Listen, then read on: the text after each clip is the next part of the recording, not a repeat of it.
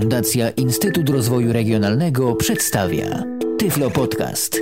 Audycja o technologiach wspierających osoby niewidome i słabowidzące.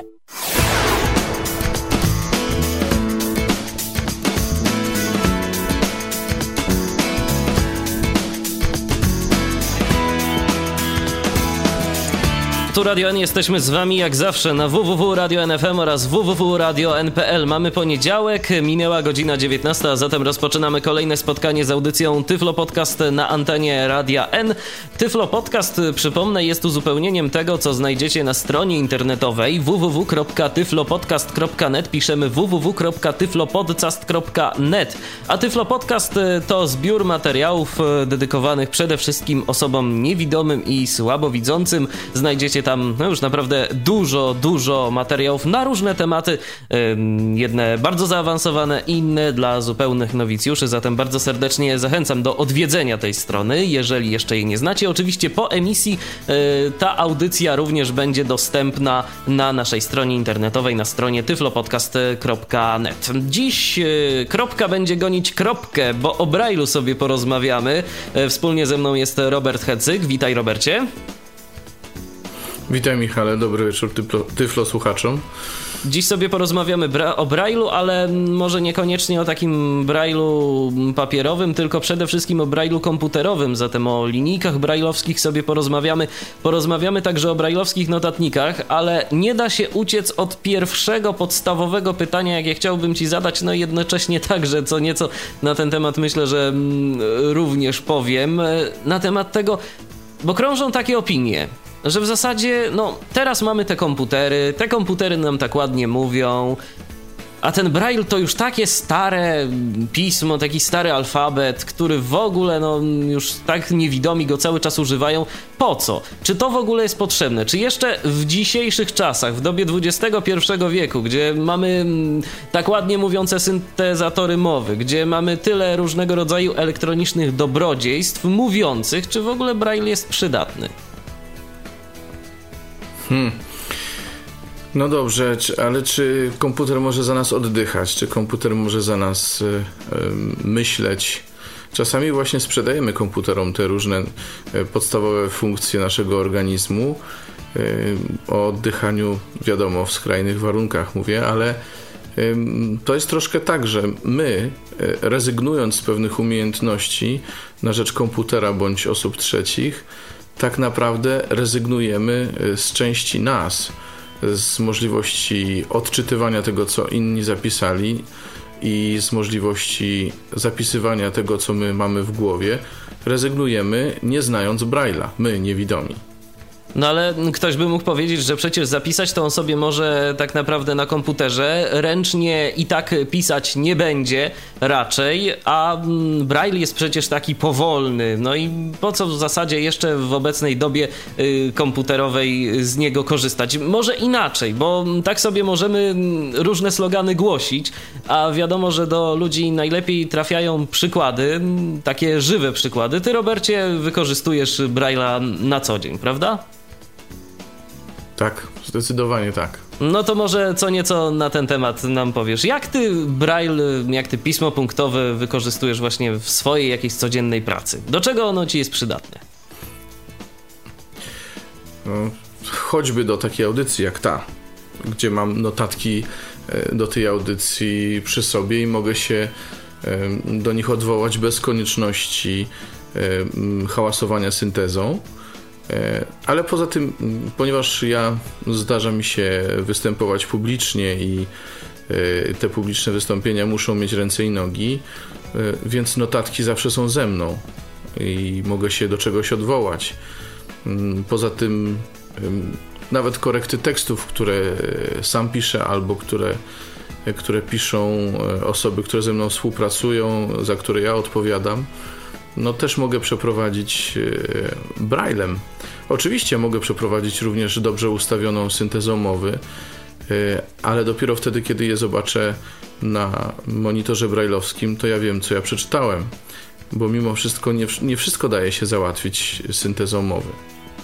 No to się zgadza. Mm, jeszcze takich kilka przykładów, y, które myślę, że mogą co nieco powiedzieć. No, Braille na pewno może przydać się tym, którzy zajmują się również y, naukami ścisłymi, czyli chociażby matematyką. No, zapis matematyczny y, to jest coś, co no, nie jest prostą sprawą. Oczywiście nie mam tu na myśli na przykład takiego zapisu typu 2 plus 2, bo coś takiego to sobie można policzyć w pamięci, ale jeżeli mamy już do czynienia z jakimiś większymi obliczeniami, obliczeniami, także i chociażby na studiach, czy nawet y, w szkole podstawowej, w mm, liceum albo w gimnazjum, to już y, jednak dobrze jest mieć to pod palcami. Ja powiem szczerze, z własnego doświadczenia, y, całą szkołę podstawową i gimnazjum przeszedłem na maszynie brajlowskiej, zwykłej takiej maszynie brajlowskiej z kartkami, z papierem i powiem szczerze, że no myślę, że w niektórych przypadkach zdecydowanie cięższe, ciężej byłoby mi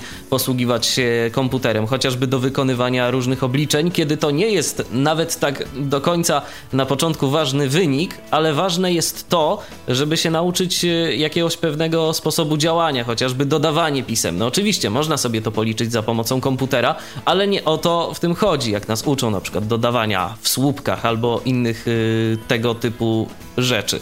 Także myślę, że od tego pisma punktowego nie uciekniemy tak szybko mm, i dobrze, bo trzeba jednak y, pismo znać y, i jakoś się potrafić nim posługiwać, bo jest to przydatne. Natomiast jest to, jest to mhm. kwestia osobistego, Michał, osobistego czytania, a nie czytania za pośrednictwem urządzenia, ponieważ czytając cokolwiek, czy to będzie książka, czy to będzie e-mail, czy to będzie jakikolwiek tekst, y, osobiście czytamy wtedy, kiedy kontaktujemy się z tekstem. My, czy to osoby widzące, widząc ten tekst. Y, I jest pewna różnica w papierowym tekście i w tekście komputerowym, ale dla osób widzących, powiedzmy, nie ma to takiego znaczenia. Dla nas już tak, dlatego że tekst napisany tak naprawdę dociera do nas inaczej niż tekst usłyszany. I ja też nie, wcale nie uważam, żebyśmy powinni używać tylko Braille'a, bo ja używam i syntezy, i Braille'a, ale są okazje, w których y, tekst brailleowski jest niezastąpiony. A to się zgadza. Jeżeli chcemy mm, z czegoś y, przede wszystkim w bardzo dyskretny sposób skorzystać. Jeszcze y, dalej powrócę może do tego tematu szkolnego. Ja osobiście na przykład nie wyobrażam sobie, chociaż właściwie no, wyobraźnia ludzka mm, to jest temat szeroki i jestem sobie to, to w stanie wyobrazić, ale nie wyobrażam sobie tego y, jako czegoś bardzo efektywnego, kiedy korzystając z mm, syntezatora mowy zapisujemy sobie jakieś notatki. Zamiast E, korzystając na przykład e, z notatnika brajlowskiego, o których to zresztą urządzeniach także dziś sobie porozmawiamy. W jednym uchu mamy słuchawkę, syntezator nam tam powtarza to, co wpisujemy na przykład, albo nie powtarza w zależności jak y, sobie go skonfigurujemy, a tu jeszcze musimy przy okazji słuchać nauczyciela czy innego wykładowcy, który no, coś istotnego mówi. Trzeba jeszcze wyłuskać y, z tego, co on mówi, kwestie... Miejmy nadzieję. No właśnie, kwestie, które są warte zanotowania, więc trochę może być to mętlik. Ja powiem szczerze, że na przykład w tym momencie nie korzystam yy, z Braille'a, mam słuchawki, mam odpowiednio skonfigurowane całe połączenie. Teraz opisywać tego nie będę, w każdym razie powiem tylko tyle, że w słuchawkach mam zarówno syntezator mowy, mam e, to wszystko, co dzieje się na antenie, więc e, no jestem sobie z tym, z tym w stanie poradzić. Natomiast no czasem e, pod palcami jednak warto mieć również jakieś informacje, które mogą okazać się przydatne. No ale dobrze. Bra... Tym, bardziej, mhm. tym bardziej, że na, ja sobie tak ustawiłem na przykład mój e, powiedzmy notes, że e, mogę sobie zanotować również w czasie audycji coś. Ktoś zadaje pytanie, ja nie chcę go pytać drugi raz o to, e, co on e, ode mnie chciałby, czego się chciałby dowiedzieć. Więc znów notuję sobie to braillem. E, to no mówię, oczywiście, na upartego wszystko jesteśmy w stanie rozwiązać przy pomocy komputera, tylko e, zwyczajnie wysiądzie prąd, skończy się bateria i znów pozostajemy troszkę na lodzie. E, I tu chciałbym dotknąć jeszcze jednego zagadnienia w związku z Braillem, a mianowicie papieru brailleowskiego i to tego, że przecież Braille to nie jest tylko Braille tak zwany odświeżany, o którym teraz mówimy, czyli taki używany w monitorach, ale także braille na papierze brailleowskim. Myśmy dzisiaj nie planowali i nie będziemy jakoś specjalnie rozszerzać tematu drukarek brailleowskich, ale chcę powiedzieć, że to jest ciągle zjawisko obecne, owszem drogie i nie zawsze potrzebne, ale jest ciągle możliwość, również przy pomocy komputera, drukowania tekstów w Braille'u i odczytywania go na papierze, jak również przesyłania. Kto jeszcze pamięta, że można wysyłać e, listy brailleowskie, prawda? No, ja szczerze powiedziawszy, to chyba w swoim życiu żadnego nie wysłałem, ale okej. Okay.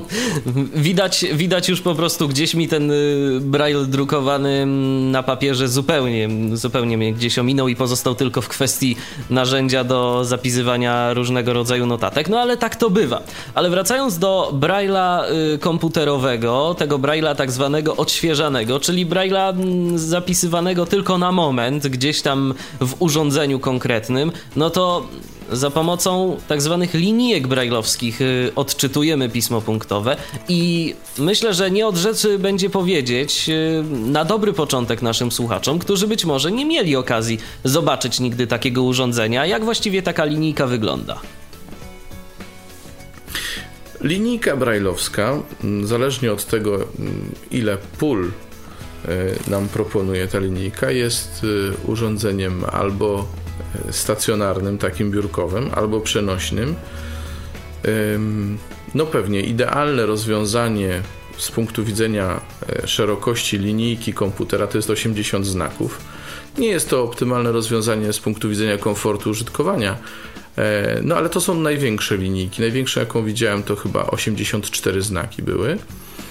Jest to urządzenie wielkie i bardzo drogie. To są koszty w granicach 40, 40 kilku, czasem 50 tysięcy złotych. E, tak to wygląda. E, to jest urządzenie e, prostokątne, to mało powiedzieć, bo to jest taka listwa jakby grubsza, leżąca na ogół przed klawiaturą komputera bądź przed komputerem przenośnym.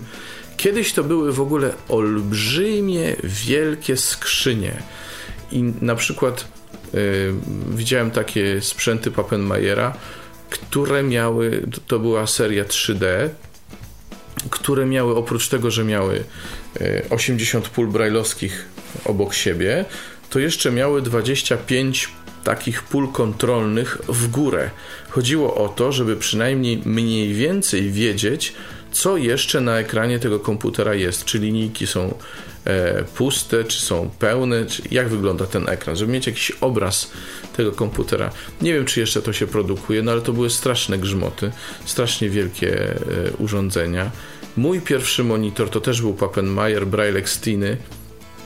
No, on pochodzi z zamierzchłej przeszłości 12 lat temu i on ważył, ja wiem, jakieś 2 kilo no to całkiem tak, też nie mało. Kilo. A był to mo monitor 40-znakowy, skrzyneczka taka, że na nią stawiało się laptopa lub klawiaturę e, brailleowską. No, ale to są zamierzchłe czasy. Myślę, że jeszcze jest osoba, która się tym moim e, monitorem posługuje, bo oddałem w dobre ręce. Natomiast Koszt był taki sam jak dzisiejszych monitorów brailleowskich. To ciekawe, że ceny nie spadły przez 12 lat.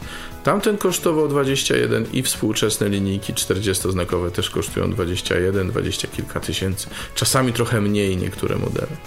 E, właśnie mm, tak Aha, sobie. Może jeszcze, może jeszcze poczekaj, bo nie, mhm. nie powiedziałem Dobrze. w sumie, że zazwyczaj te, te monitory brailleowskie są wyposażane Oprócz tego, że mają ileś tam znaków y, brailleowskich, to ponad lub y, pod nimi znajdują się przyciski, tak zwane przyciski routingu, czy też y, przyciski sprowadzania kursora. Także naciskając ponad lub bo to zależnie od konfiguracji, od umieszczenia tych przycisków pod spodem ten przycisk e, routingu możemy sprowadzić kursor e, do właściwego e, miejsca na ekranie, do pożądanego miejsca na ekranie, bądź też możemy spowodować jakieś działanie naciskając ten kursor powiedzmy na OK, albo na anuluj, albo na jakiejś konkretnej opcji, którą chcemy wybrać. Poza tym każdy monitor brailleowski ma przyciski do przesuwania tego ekranu brailleowskiego. I mm, po pierwsze są to przyciski przesuwania tego ekranu brailleowskiego o tę ilość znaków, jaką mamy do dyspozycji. W moim wypadku w tej chwili przede mną leży 40-znakowy monitor, czyli y, przesuwamy o 40 znaków po to, żeby dalszą porcję tekstu móc przeczytać. Niektóre monitory mają oprócz tego y, przyciski które służą do przesuwania tekstu o cały rządek, o całą linijkę tekstu, tak jak ona jest e, napisana w dokumencie. Poza tym e, cechą nowszych monitorów jest to, że mają programowalne te przyciski i e, z pozycji programów, które zarządzają naszym braillem na komputerze, możemy ustawić sobie zachowanie tych, tych przycisków.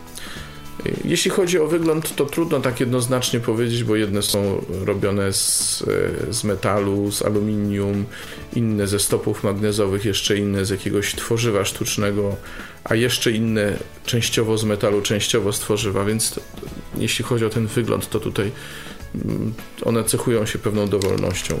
Myślę, że ogólnie rzecz biorąc, to pewnie tyle, jeśli, co do wyglądu. Natomiast e, wszystkie charakteryzują się tym, że z przodu no, mamy po prostu takie moduły brajlowskie. I o tych modułach i o... Nie, zgłaszam, zgłaszam Nie? głos no to słucham. E, odrębny. To słucham. Otóż y, są modele y, monitorów brajlowskich, które te y, pola brajlowskie mają właśnie z tyłu mają właśnie z tyłu. E, do takich należy Alwa BC 640. Ona bliżej ciebie ma e, przyciski, natomiast właśnie pola brajlowskie ma dalej. Poza tym e, są inne. To, co słychać, to jest mój zegarek, który ja go za chwilę znajdę i wyłączę, bo budzik się włączył. Mm, są inne jeszcze mm, monitory brailleowskie, które mają możliwość używania ich e, zarówno w pozycji do siebie, jak i w pozycji do tyłu. Możesz po prostu zażądać od nich, w jaki sposób chcesz ich używać. To wszystko dla wygody, żebyś mógł sobie na przykład oprzeć ręce, albo żebyś mógł ich używać w podróży, a w podróży wiadomo, lepiej środek ciężkości mieć bliżej siebie, tak żeby ci się nie zsunął zwyczajnie ten monitor i wtedy e, wygodą wielką jest posiadanie tych pól brajlowskich z tyłu, dalej od siebie. Już za moment uruchomimy nasze środki łączności, natomiast już jedno pytanie pojawiło się. Pytanie od Michała. Ja nie przytoczę całej wypowiedzi, bo no za bardzo nie nadaje się ona na antenę radiową, natomiast... E, aż tak? Aż tak. To znaczy to jest a propos y, tego, kiedy Michał usłyszał o cenach y, tych urządzeń. E, kiedy mówiliśmy o 50 tysiącach złotych czy o 20 tysiącach złotych, Michał e, zadaje jedno podstawowe pytanie: kogo na to stać? Na to stać, e, najbardziej na to stać instytucje, które zajmują się dofinansowywaniem takiego sprzętu. Michał, obaj wiemy, jak z dofinansowaniem tego sprzętu wygląda i w jaki no sposób oczywiście, że tak, dlatego, e, dlatego, za, dlatego przeczytałem to pytanie, bo to jest także istotna kwestia. Niestety monitory brajlowskie to nie są tanie urządzenia. Nie są to tanie urządzenia. Po pierwsze, dlatego, że są produkowane dla określonej grupy użytkowników, więc serie E, produkcyjne nie są wielkie. Po drugie, sporo kosztuje e, cała, cały proces badawczy. E, no a po trzecie, z tych niewielu sztuk wyprodukowanego sprzętu te firmy chcą jeszcze żyć. Więc ogólnie rzecz biorąc, ogólnie przyjmuje się, że cena takiego monitora składa się z trzech komponentów. Niektórzy twierdzą, że mniej więcej równych pierwszy to jest koszt e, rzeczywisty, koszt produktów, koszt całego urządzenia. Drugi to jest koszt y, wszelkiego rodzaju procesów badawczych i konstrukcyjnych, a trzecia część jest zyskiem e, producenta. No i to się zgadza, a odpowiadając na pytanie, kogo na to stać, podejrzewam, że takiego przeciętnego domowego użytkownika bez jakichkolwiek dofinansowań to żadnego. No dobrze, że mamy te mm, programy typu komputer dla Homera, które już są od jakiegoś tam e, czasu, które funkcjonują. No i ci, którzy mieli szczęście i się załapali, no to, to mają tego typu urządzenia. Linijki brajlowskie spotyka się też e, w różnego rodzaju placówkach e, naukowych, no chociażby na uczelniach wyższych e, można spotkać tak zwane centra komputerowe, chociażby na przykład, no pierwsze z nich to na Uniwersytecie Warszawskim, pierwsze, pierwsze z polskich. A jeżeli chodzi o szkoły, no to w szkołach także od czasu do czasu można znaleźć, szczególnie w tych tak zwanych szkołach integracyjnych, można znaleźć e, przystosowane sale komputerowe, gdzie znajduje się sprzęt e, specjalistyczny także dla osób niewidomych, no i tam między innymi również e, linijki brajlowskie się znajdują. Zatem no, takie drogi są tych urządzeń, one się w tych miejscach pojawiają. No niestety, raczej nie zmniejszymy tych cen, chociażbyśmy nie wiadomo jak bardzo chcieli. Ja jako ciekawostkę mogę podać tylko tyle, że kiedyś, nie wiem czy ty Robercie o tym słyszałeś, ale mm, przygotowywano taki projekt y, kołowego y, monitora brajlowskiego, który miał być tańszy, bo zamiast e, zastosowania y, piezoelektryka miało być tam zastosowane po prostu kółko, jako mm, w pojedynczym module brajlowskim miało być tam zastosowane kółko, które po prostu na tym kółku, z tego co ja zrozumiałem, byłyby zapisane wszystkie kombinacje punktów brajlowskich, no i one miałyby się względem siebie odpowiednio obracać, tworząc napisy. Michał, ja się śmieję, bo przecież nie wyobrażasz sobie chyba odświeżalności takiego monitora, w jaki sposób miałyby się obracać te kółka i te domniemane szczęki. Ja sobie, to jest jakiś ja sobie, ja sobie to wyobrażam, natomiast y, wyobrażam sobie również hałas, jaki, trwa, jaki mm, powstawałby przy odświeżaniu czegoś takiego hałas to jeszcze, to jeszcze nic, ale przecież e, te piezoelektryki muszą, e, muszą na tyle szybko wymieniać te, e, te znaki wtedy, kiedy one się pokazują, żeby twoje palce zdały sobie sprawę tylko z tego, że zmiana zaszła, a nie, że właśnie zachodzi. To jest jedna rzecz. A druga rzecz, w tej chwili sporo już tych monitorów jest bezprzewodowych i gdyby ta, to opóźnienie, które wynika już z samego faktu, bo ja zauważyłem ostatnio właśnie, że połączenie monitora przez Bluetooth minimalnie go spowalnia, jednak to nie jest to samo co przez USB. Jestem ciekaw, czy to tylko te monitory, które ja tutaj mam, czy one rzeczywiście tak działają, ale ja ostatnio właśnie odkryłem, że odświeżanie trwa troszkę dłużej, tak jakby ta transmisja rzeczywiście nie miała nie miała tej samej szybkości, to jeszcze sobie wyobraź te kółko obracające się, to jakiś w ogóle no dobrze.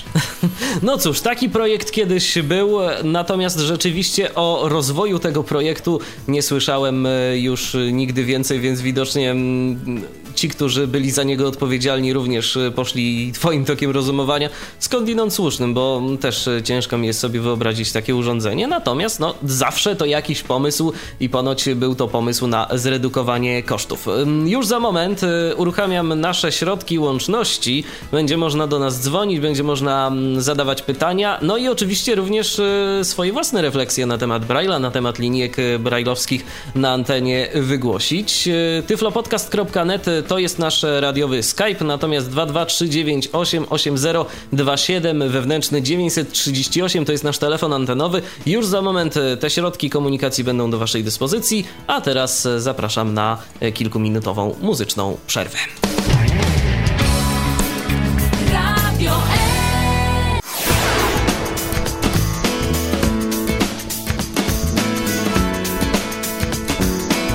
To jest cały czas audycja Tyflo Podcastu na antenie Radia N. Dziś rozmawiamy na temat e, monitorów brajlowskich, na temat brajla komputerowego. W sumie no raczej o y, maszynach brajlowskich komputerowych, a właściwie o komputerowych drukarkach brajlowskich. Y, za bardzo z Robertem no, nie planowaliśmy rozmawiać, no ale dodzwonił się do nas Michał. Michał, po głosie sądząc, przedstawiciel bardzo młodego pokolenia. Cześć Michale.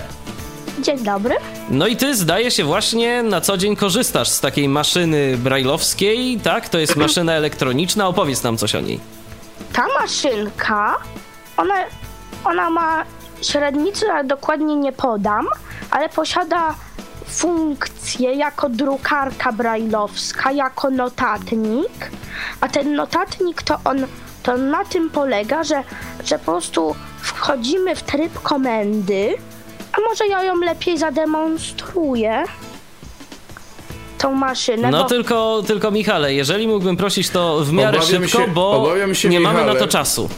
Obawiam się, Michale, że mm, prezentacja funkcji notatnika i trybu komendy będzie trudna do zademonstrowania w radiu, dlatego że niewiele słychać stamtąd. Ta maszyna ma syntezę tylko podającą pewne komendy i mo może tego nie być słychać w radiu.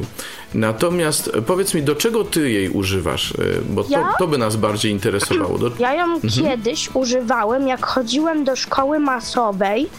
To znaczy, moja mama robiła mi teksty, mi tam skanowała, tam na skanerze przerabiała, a ja wtedy przepuszczałem to przez takiego pro, taki programik, który się nazywa MBCOM i i ta maszynka po prostu drukowała mi ten tekst i można powiedzieć, że, że to tak był taki hałas, jakby się strzelało z jakiejś armaty czy z czegoś. No bo powiedzmy jeszcze o jakiej maszynie w ogóle mówimy. To jest e, maszyna Mountbatten Brailer, tak? Tak. No właśnie, i to rzeczywiście no, maszyna nie należąca do najcichszych, chociaż ja nie mam szczerze mówiąc porównania z innymi urządzeniami tego typu. Może ty, Robercie, nieco więcej na ten temat powiesz? Czy ona jest rzeczywiście taka No, głośna, czy to mi się pierwszą- tylko wydaje? To znaczy wtedy, kiedy ona pracuje w trybie drukarki, rzeczywiście nie jest najcichsza. Natomiast kiedy, kiedy się na niej zwyczajnie pisze, to jeszcze idzie z tym wytrzymać. No, na pewno e, moja pierwsza drukarka, jaką miałem, to był Index Everest DD. O, to E, taką mamy w szkole. Można powiedzieć, była porównywalna lub głośniejsza jeszcze e, od tej maszyny. Jedno co, ona nie jest specjalnie szybka. Ona drukuje tam chyba z 10 albo 13 znaków na. Nie, 13 bądź 14 znaków na y, sekundę bodajże. No i to jest tyle. Także mm, jako drukarka bardzo podręczna, jako maszyna do pisania dość wygodna, jako notatnik dość ograniczona, ale jest to pewien bonus, no bo w drukarce zasadniczo notatnika się nie spodziewamy, prawda? No i także jeżeli chodzi o Mountbattena, to mm, z własnego doświadczenia mm, mogę powiedzieć, że ona ma jeszcze taki plus, że możemy podłączyć do niej zwykłą klawiaturę komputerową na złączu PS2. Tak. Słucham? No, moż, można, po, można podłączyć do niej zwykłą komputerową klawiaturę i można za pomocą zwykłej komputerowej klawiatury wprowadzać teksty. Y, A, a, a Tak. właśnie, właśnie, kojarzy mi się, że ja właśnie coś takiego miałem. No właśnie, jest to możliwe i to się przydaje przede wszystkim właśnie nauczycielom ze szkół masowych. Jeżeli chcą przygotować jakiś tekst dla niewidomego ucznia, no to mają to zdecydowanie ułatwione. Wiadomo, że nie każdemu chce się uczyć e, Braille'a, a tu można podłączyć taką zwykłą klawiaturę, można wprowadzać teksty, no i jakoś to działa. Kiedyś e, testowałem i to funkcjonuje. Michale, mm, ja mam jeszcze do ciebie takie pytanie. yy, a propos tej naszej pierwszej dyskusji y, z Robertem, a propos użyteczności Braille'a, ty jak rozumiem y, korzystasz y, z Braille'a na co dzień. Na co dzień pracujesz na Braille'u. Tak, tak, korzystam. Notatki wszystkie zapisujesz sobie za pomocą Braille'a. Notatki zapisuję sobie za pomocą Braille'a, tak? Rozumiem. No czyli rzeczywiście potwierdza się to co, to, co mówiliśmy. Pismo punktowe jeszcze jest przydatne, jeszcze się przydaje. Dobrze, Michale, ja Ci bardzo serdecznie dziękuję za głos w dyskusji. Pozdrawiam i do usłyszenia. Dziękuję, też pozdrawiam. Do usłyszenia. Czekamy oczywiście na kolejne wasze wypowiedzi. tyflopodcast.net to jest nasz e, login skype'owy 223988027 wewnętrzny 938 to jest e, nasz numer telefonu, telefon stacjonarny, można dzwonić, e, można e, pytać, no i można oczywiście wypowiadać swoje zdanie na temat Braille'a komputerowego, o którym dziś rozmawiamy. No właśnie, Braille komputerowy, e, zwykle kiedy sobie coś o Braille'u czytamy, to mówi się sześciopunkt, sześciopunkt, sześciopunkt. A to nie do końca tak, bo w linijkach brajlowskich zauważymy, że te moduły mają 8, a nie 6 punktów po 4, po 4 punkty jakby w rządku. I jaka jest, I jaka jest można by różnica? powiedzieć złośliwie, można by powiedzieć złośliwie, że to właściwie po to, żeby ludziom życie utrudnić, ale nie do końca jest to prawda, bo tak naprawdę chodzi o to, że e, jeśli chodzi o oddanie e, pisma zapisano, zapisanego w komputerze, czy też na komputerze, na ekranie komputerowym, to braille sześciopunktowy często posługuje się podwójnymi znakami, a to na przykład duże litery są podwójnymi znakami, bo piszemy znak wielkiej litery, czyli punkt czwarty i szósty oraz później literę właściwą. Podobnie z cyframi. Żeby napisać cyfrę, piszemy znak cyfrowy właśnie i później literki od A do J. Tymczasem chcąc zachować równą ilość znaków w Braille'u i na ekranie komputera, e, potrzebujemy większej ilości mm, kombinacji punktów brailleowskich, e, bo sześciopunktowy znak no, ma swoje ograniczenia. E, a ośmiopunktowy znak, jakkolwiek również ma te ograniczenia, to jednak znacznie są one mniejsze i można więcej kombinacji klawiszy przepraszam, punktów brajlowskich wykorzystać. I tak na przykład y, litery, mm, wielkie litery zapisujemy y, z siódmym punktem, a ten siódmy punkt, i to też niespodzianka, występuje pod punktem trzecim, czyli w tym polu brajlowskim mamy najpierw punkt pierwszy, drugi, trzeci i pod nim punkt siódmy a potem w drugim, w drugiej, przepraszam, kolumnie mamy punkt czwarty, piąty i szósty, a pod nim ósmy. Ten ósmy punkt dla odmiany e, w braille komputerowym służy nam do zaznaczania, e, że ten znak jest cyfrą. I tak, mm, punkt pierwszy i ósmy to jest jedynka, punkt pierwszy, drugi i ósmy to jest e, dwójka i tak dalej od A do J z punktem ósmym bo swego czasu jeszcze różnie było z tymi cyframi. Pamiętam e, na przykład e, w Braille'cie, że swego czasu cyfry zapisywało się tak jak polskie litery. O Braille'cie to jeszcze sobie zresztą też e, trochę porozmawiamy, jak czas pozwoli. No ale tak się, tak się teraz przyjęło, że właśnie taka jest rola tego siódmego i ósmego punktu. Mamy kolejny telefon. Telefony się nam rozdzwoniły i bardzo dobrze. Mateusz jest z nami tym razem. Cześć Mateuszu.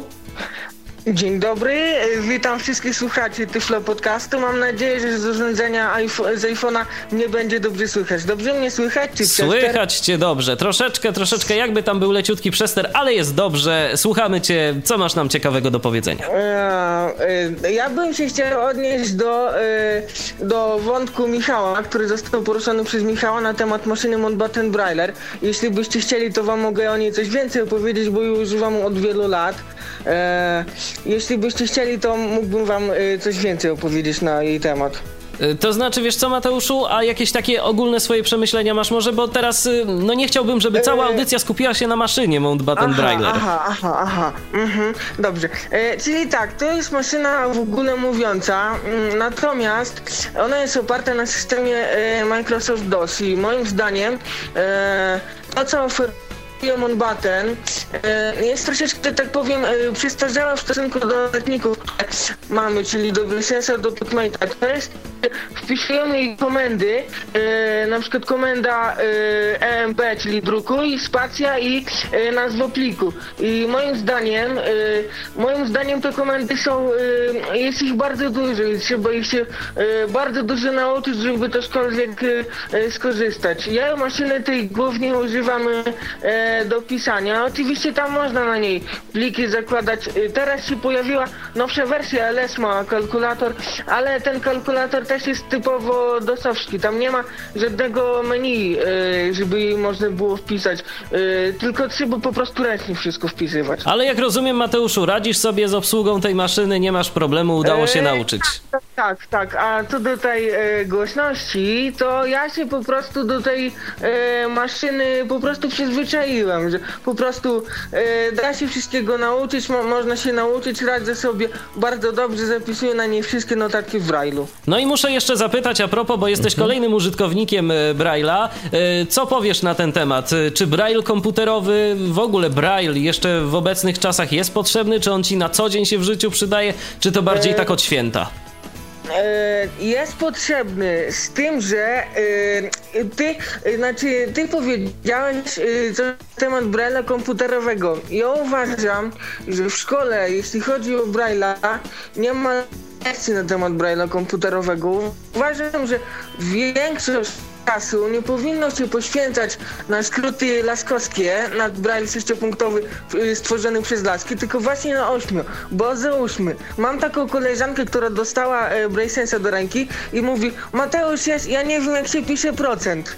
Albo ja nie wiem jak się pisze to, albo tamto. Jestem y, zażenowany po prostu postawą y, nauczycieli. Znaczy, no nie tylko z mojej szkoły, ale podejrzewam, że tak wszyscy robią, że jak y, dostaje na przykład ktoś do ręki urządzenia, to zamiast się zapytać, y, co dostałaś, to tak, y, pisze ktoś w braille na przykład na maszynie, na przykład mamy post na Klango, y, matma na laptopie, prawda? Tak się nazywa. I po prostu y, ten, kto zna braille'a, y, oczywiście osoba niewidoma, to odczyta, że to jest pierwiastek, ale ten, kto nie zna braille'a, osoba widząca, to odczyta, że to jest litera ci. I uważam, żeby korzystać z braille'a i to w urządzeniach komputerowych, większość czasu na lekcje powinno się y, poświęcać y, na przypominanie co jakiś czas o braille'u ośmiopunktowym. Nie o sześciu, bo y, na temat... Myślę, myślę Mateusz, myślę Mateusz, że y, to jest dosyć szerokie zagadnienie, które Dokładnie, poruszyłeś w tej to jest- chwili, bo to jest bardzo szerokie zagadnienie, bo- edukacji brajlowskiej w szkołach. Myślę, że myślę, że ym, y, utopilibyśmy się w tym zagadnieniu. Poza tym nie ma z nami osób kompetentnych, które mogłyby tobie na pewne y, y, twoje mm, propozycje odpowiedzieć. Dlatego dobrze by zachować te y, propozycje na audycję poświęconą notacjom brajlowskim. Właśnie, bo notacji brajlowskich też, też jest jeszcze pojawi. ileś. Też jest jeszcze ileś i różnie to tak, z tym wygląda. rodzajów skrótów podobnie jest też kilka. Y, Nie tylko laskowskie, są polskie brajlowskie skróty ortograficzne. Możemy później jeszcze pomyśleć y, nad jakąś audycją na ten temat, ale dzisiaj myślę, warto skupić się na tym brajlu, y, o którym chcemy rozmawiać, czyli na brajlu y, w zastosowaniach do komputerów. E, tak, tak, ja cały czas do tego dąży. Z tym, że uważam, że się powinno przypominać właśnie w szkołach o brajlu komputerowym, a nie o sześciopunktowym. Bo z sześciopunktowego brajla, jeśli chodzi o komputer, to nic nie wydusimy, prawda? O, o to mi chodzi, żeby przypominać co jakiś czas, co to jest brajl ośmiopunktowy, bo dzieci Nie tego nie tylko rozumieją. przypominać, nie tylko mówiąc- przypominać, ale także uczyć przede wszystkim, bo przypominanie tak, samo o to to... mi chodzi właśnie. No, słuchamy cię, Robercie. Jeszcze... Ja nie uważam, żeby to było, żeby to było konieczne, tak szczerze mówiąc, dlatego że y, ja osobiście chętnie korzystam z Braille'a y, sześciopunktowego, również w zastosowaniu do komputera, dlatego że y, to edytor tekstu zajmuje się formatowaniem y, dokumentów, które czy to sprawdzam, czy piszę. y, A mnie jest zwyczajnie wygodniej posługiwać się sześciopunktowym braillem, gdzie mam tradycyjny znak wielkiej litery, gdzie mam zwykłe znaki cyfrowe i braille'a ośmiopunktowego używam tylko wtedy, kiedy jest to niezbędnie konieczne. Zwyczajnie tak.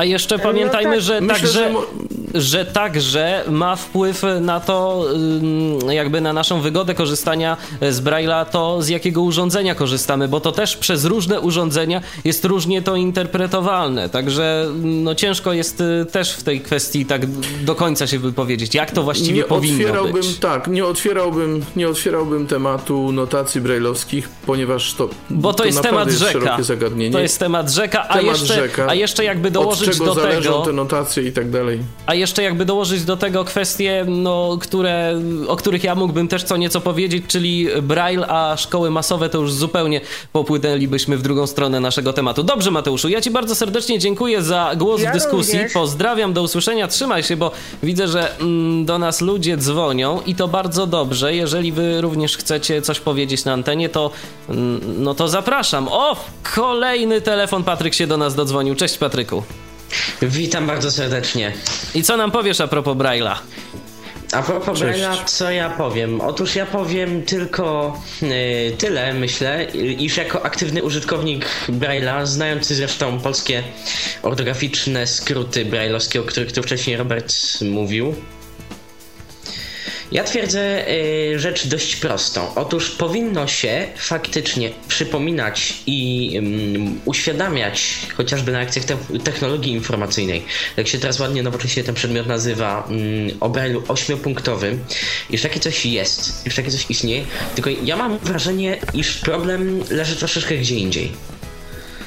nie wszyscy nauczyciele, nawet od technologii informacyjnej, są w stanie nauczyć tego Braille'a i sami go perfekcyjnie znają. To przede wszystkim. Jako drugi taki, taki, taki aspekt y, użycia Braille'a i dlaczego Braille w komputerze i, i w ogóle. Nie ukrywam, że jestem osobą, która się powiedzmy jakoś tam pasjonuje radiem, siedzi w tym troszeczkę i Braille jako urządzenie y, ciche tak zwane, y, taki prompter do, do, do emisji jest jedną z rzeczy niezawodnych, tak samo jak syntezator sprzętowy.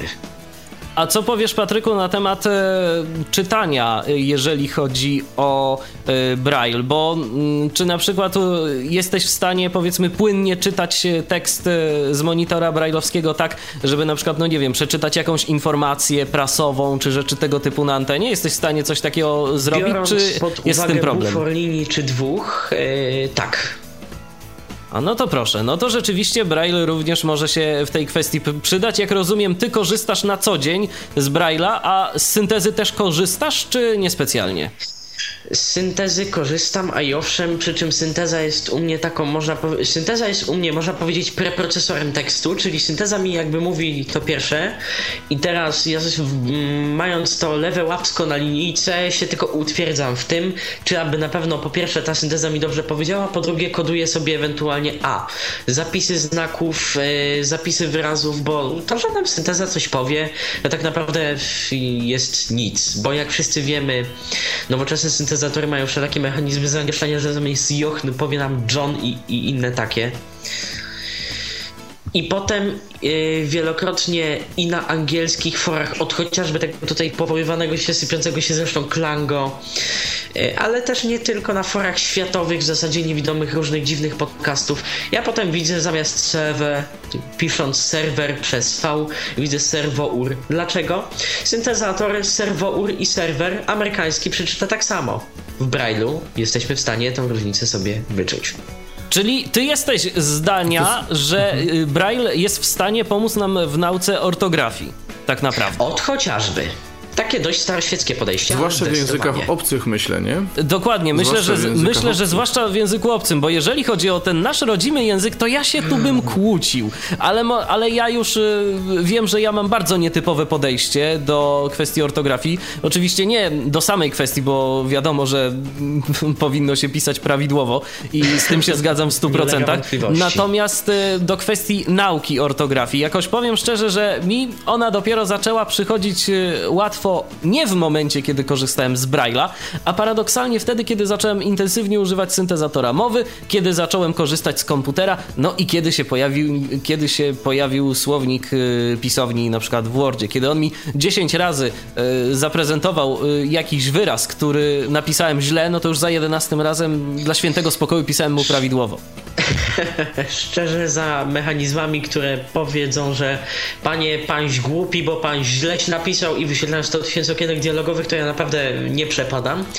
I zdecydowanie wolę wcześniej, uprzednio zajrzeć do, do słownika od chociażby internetowego i mając to pod tutaj alwą 544 Satellite, której używam zresztą, yy, lub syntezą, niż, niż pisząc ze słownikiem pisowni sprawdzającym w Wordzie. Natomiast mam wrażenie... Ile, po, ile osób, tyle podejść, prawda? Oczywiście. No, oczywiście. Nie ma, nie ma co tu się jakby sprzeczać i Prawda zawsze leży po stronie każdego, tak naprawdę. Czyli no po właśnie. środku. Natomiast... A, poza tym, a poza tym ja myślę też, że mm, trochę to zależy od, um, od osobistych predyspozycji, od, od osobistych preferencji też. E, ktoś e, łatwiej sobie radzi z, ze słownikiem w Wordzie, ktoś woli, bo mu bardziej zostanie w pamięci, woli mieć to pod palcami. Ja chyba jestem z tych palcowych właśnie bardziej i rozumiem Patryka no, dość mnie, dobrze, ale, ale, ale też wyobrażam sobie, że ktoś inny może inaczej, prawda? To oczywiście. U mnie wpływywało troszeczkę co innego, czyli... Yy mniej lub bardziej scharatane, przeczytane w życiu książki, które tutaj jednak wywarły swój wpływ, bo mimo wszystko czytając to, to, to się koduje i to książki przeczytane w wieku lat 6 do 11-12, więc w tym, kiedy teoretycznie ten człowiek jest, jest jakoś tam bardzo chłonny i I może i dlatego, faktycznie... i widzisz, i może dlatego y, mamy troszeczkę inne podejście, bo ja przede wszystkim bazowałem na książkach mówionych, później książkach elektronicznych, jakoś y, książki czytane braillem to nie było dla mnie coś, co... Ja przede wszystkim stroniłem od książek mówionych z racji bardzo wolno mówiącego lektora, niczym, niczym zegarynka w telekomunikacji polskiej. To Także... ja już teraz też, ale to już... Oj, temat na zupełnie inną historię. Dobrze, wracamy, wracamy do Braille'a. Patryku, ja ci bardzo dziękuję za głos w dyskusji. Pozdrawiam w takim Jesz, razie. Jeszcze taka propos, o, dobrze. Michale, bardzo krótko już, bo, okay. bo tak okay. naprawdę z, z samym mną też byśmy mogli gadać długo, długo i Robertem jednocześnie.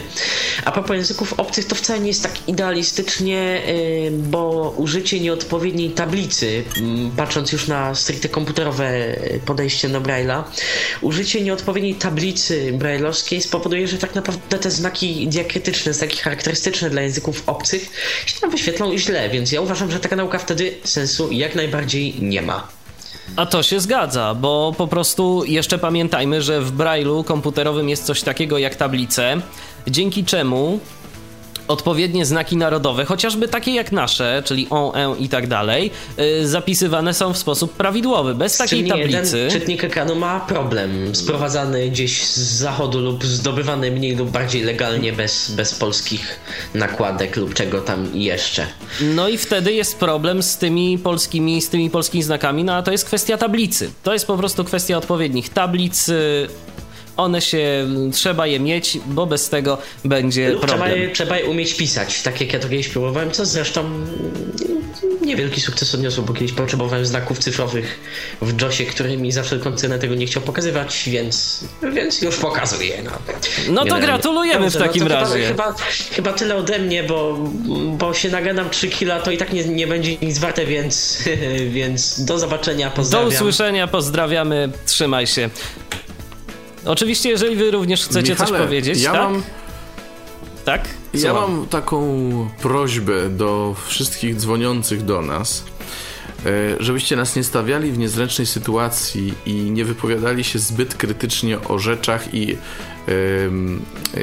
osobach, które można by jakoś identyfikować, czy o markach różnych, bądź to urządzeń, bądź programach. Coś się sypie, coś jest tak, coś jest nie tak. E, nam jest trochę niezręcznie, ponieważ audycja jest e, na żywo, idzie w eter a my nie możemy brać odpowiedzialności za, za tego rodzaju krytyki i nie chcemy ferować opinii tutaj. Rozmawiamy o Braille'u. O Braille'u, bo komuś może coś działać, komu, komuś może coś nie działać. No, tak. taka, jest, taka jest prawda. No jeżeli coś nie działa, no to, to niestety. Yy komuś może jednak okazać się, że to będzie działało. Natomiast e, inna kwestia jest taka, że po prostu yy, no czasem faktycznie są z czymś problemy. Ale dobrze, yy, kolejny telefon mamy. Oj, tych telefonów dziś naprawdę dużo. Paweł do nas się tym razem dodzwonił. Witaj. Się słyszymy, mam nadzieję. Dobry wieczór. No Cześć, i co, co, nam powiesz ciekawego a propos? E, przepraszam tutaj za takie drobne zamieszanie i moje e, takie chwilowe zasłuchanie się, ale niestety tutaj powiedzmy sygnał internetowy z troszkę z opóźnieniem dociera. Więc ja powiem tak, ponieważ jako osoba no powiedzmy uogólniając 30-letnia już tam z bardzo drobnym naddatkiem. Zaczynałem oczywiście od Braille'a i tak dalej. I nie wiem, czy o tym mówiliście, ponieważ z różnych względów nie mogę słuchać od samego początku. Nie ulega chyba dla nikogo wątpliwości, że kwestia samego Braille'a, no po prostu jako osoby niewidome nie mamy innej alternatywy nauczenia się pisać. No oczywiście możemy się nauczyć pisać czarnym drukiem, ale ten Braille, czytanie i pisanie to jest jakby jednoznaczne. Natomiast postaram się tutaj skupić na tej kwestii właśnie komputerowej. Otóż pierwsze w moim odczuciu spotkanie z komputerem mówiącym to było mniej więcej w pierwszej połowie lat 90. Natomiast później, gdy wkradły już się lekcje informatyki i tak dalej, to Oczywiście również była praca na linijkach berlowskich, również jeszcze pod DOSem.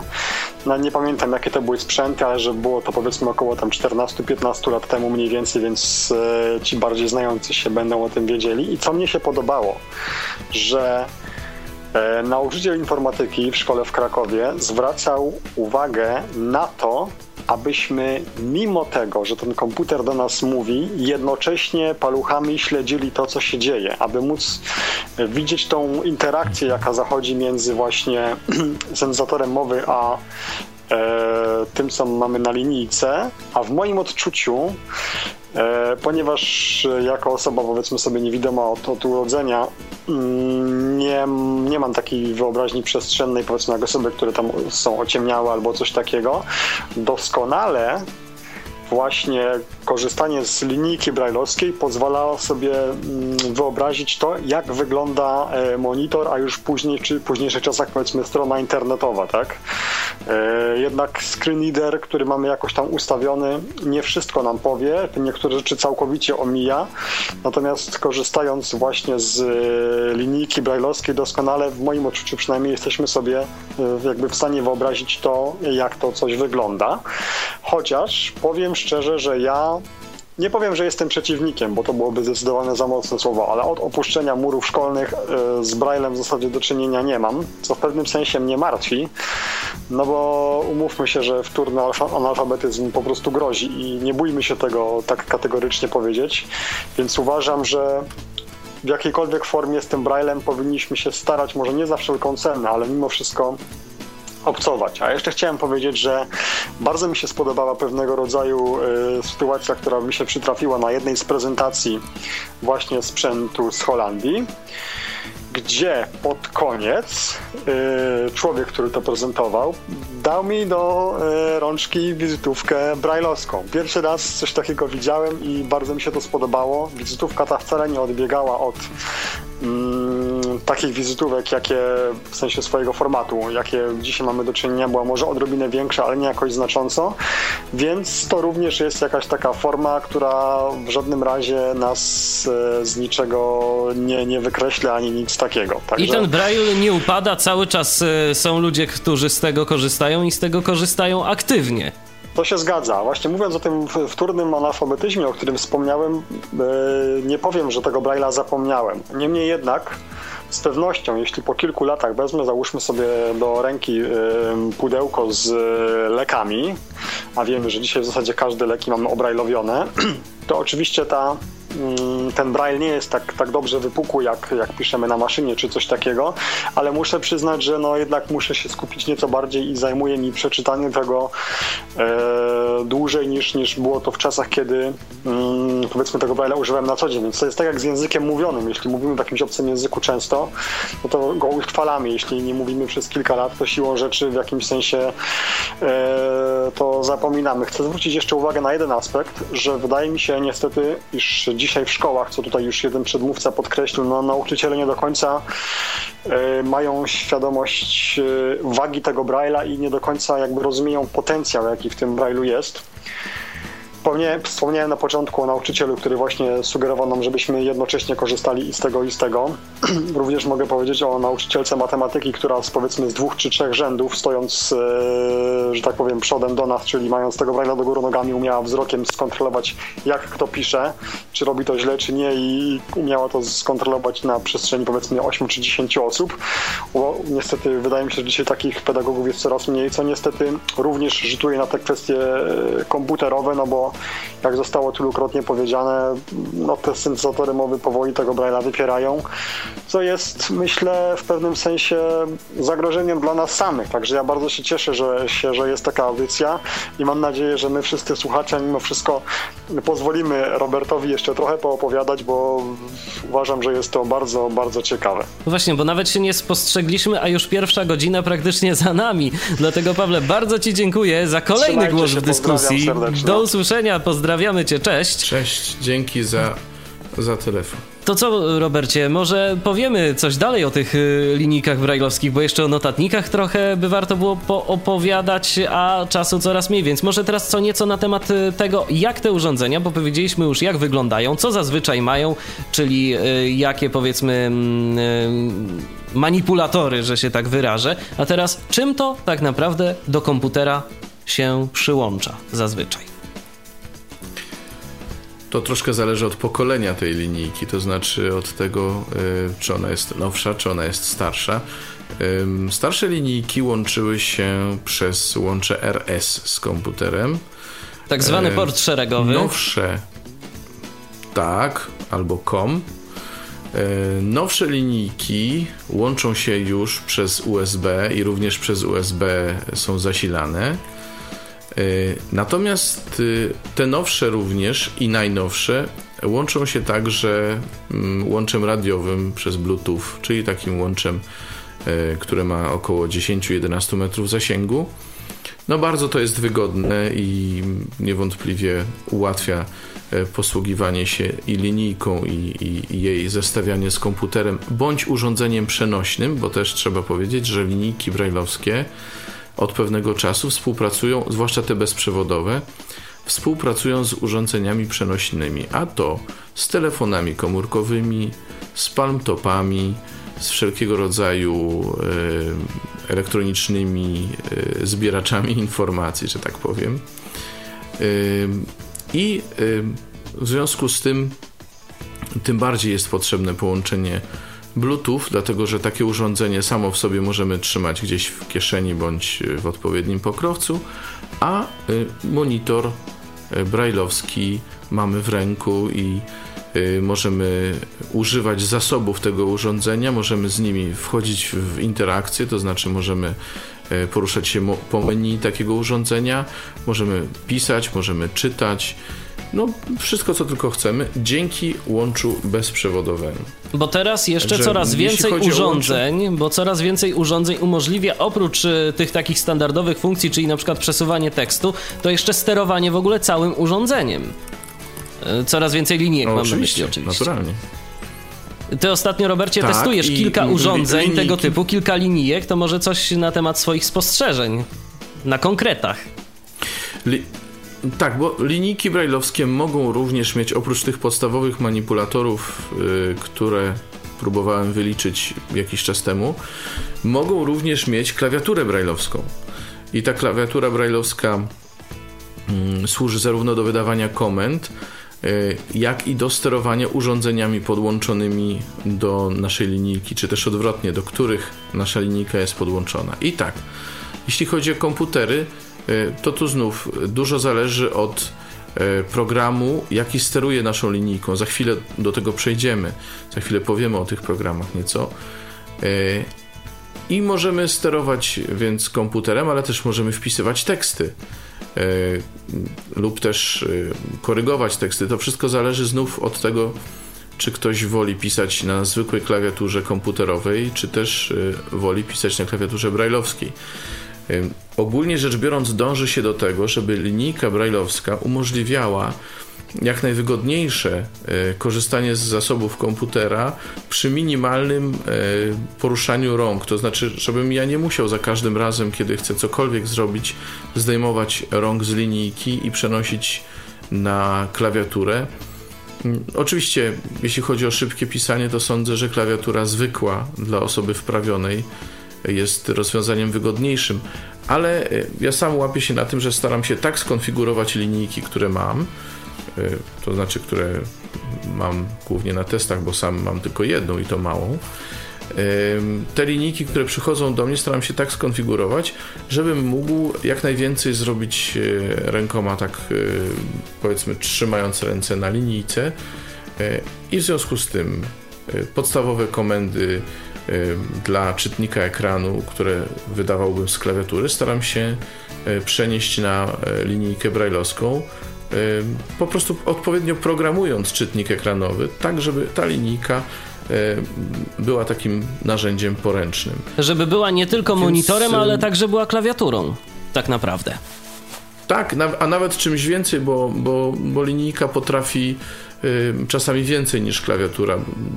To znaczy może może trochę przesadziłem, ale chodzi po prostu o to, że coś, co zrobię kilkoma klawiszami albo naciskając kombinację dwóch, trzech, a czasem i czterech klawiszy, mogę zrobić na przykład y, jednym naciśnięciem joysticka czy jakiegoś klawisza funkcyjnego na linijce brajlowskiej. Ale to chyba jeszcze nie jest e, cechą wszystkich linijek e, taka klawiatura, prawda? To dopiero no, taki w sumie nowy wynalazek, nowe rozwiązanie e, w linijkach. To się dopiero od Nowe, pewnego czasu przyjęło. Może.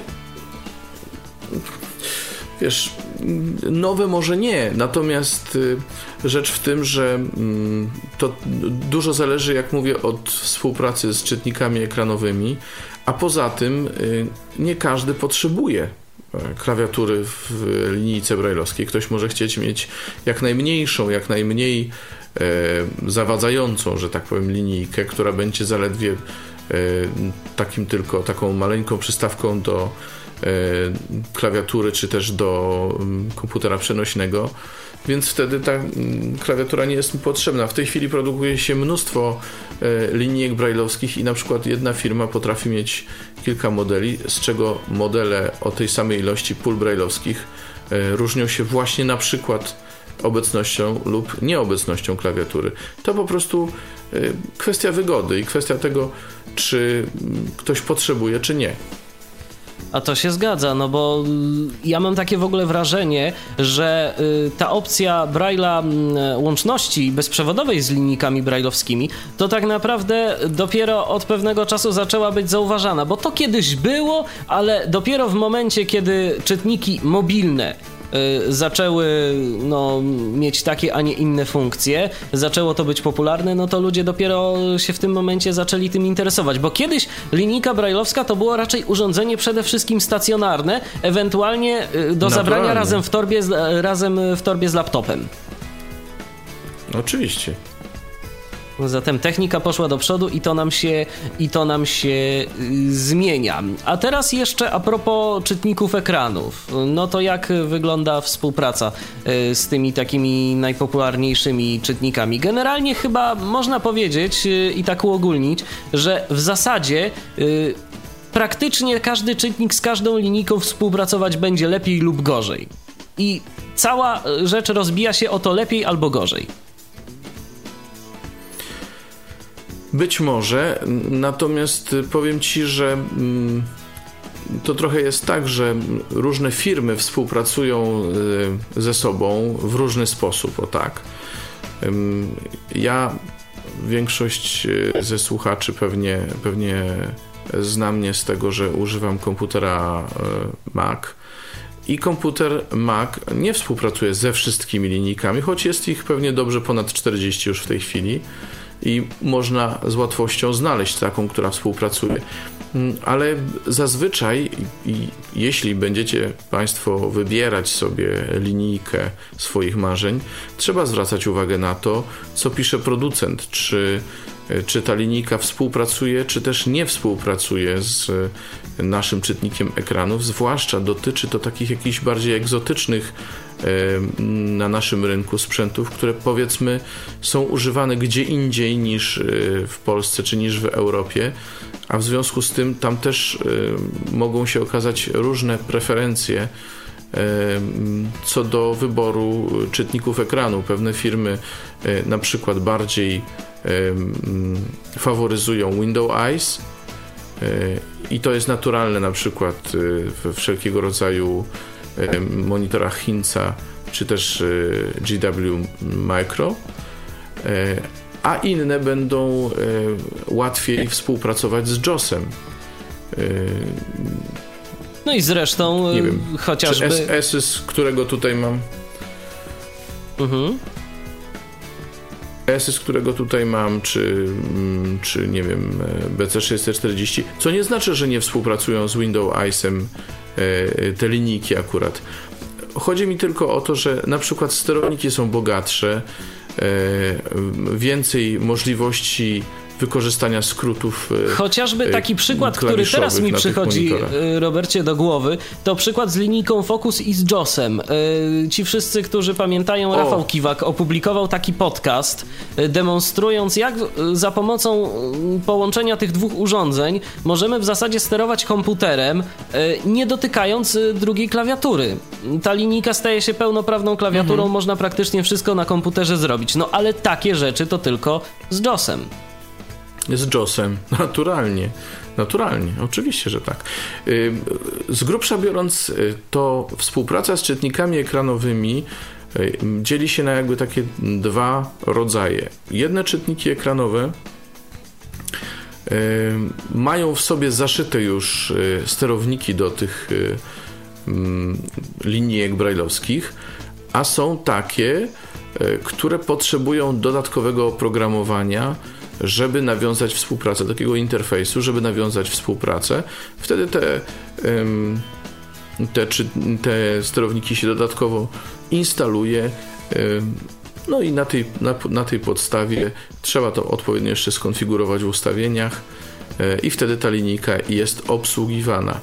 E, z doświadczenia mojego przynajmniej wynika, że e, im bardziej czytnik ekranowy jest zintegrowany z y, konkretną linijką brajlowską, to znaczy jeśli już ma w sobie zaszytą jej obsługę, tym lepiej. Czasami zdarza się, że mm, sterowniki czy oprogramowanie dostarczane razem z linijką brajlowską troszkę się gryzie z mm, programem, dla którego teoretycznie zostało napisane więc trzeba na to zwracać uwagę i dobrze jest, jeśli macie Państwo zamiar nabyć linijkę, dobrze jest to sprawdzić, przetestować, jak to funkcjonuje, żeby później e, nie czuć się rozczarowanym. No to jeszcze jedna sprawa a propos linijek, bo za chwilę myślę, że będziemy mogli, robiąc sobie wcześniej muzyczną przerwę, przejść do notatników.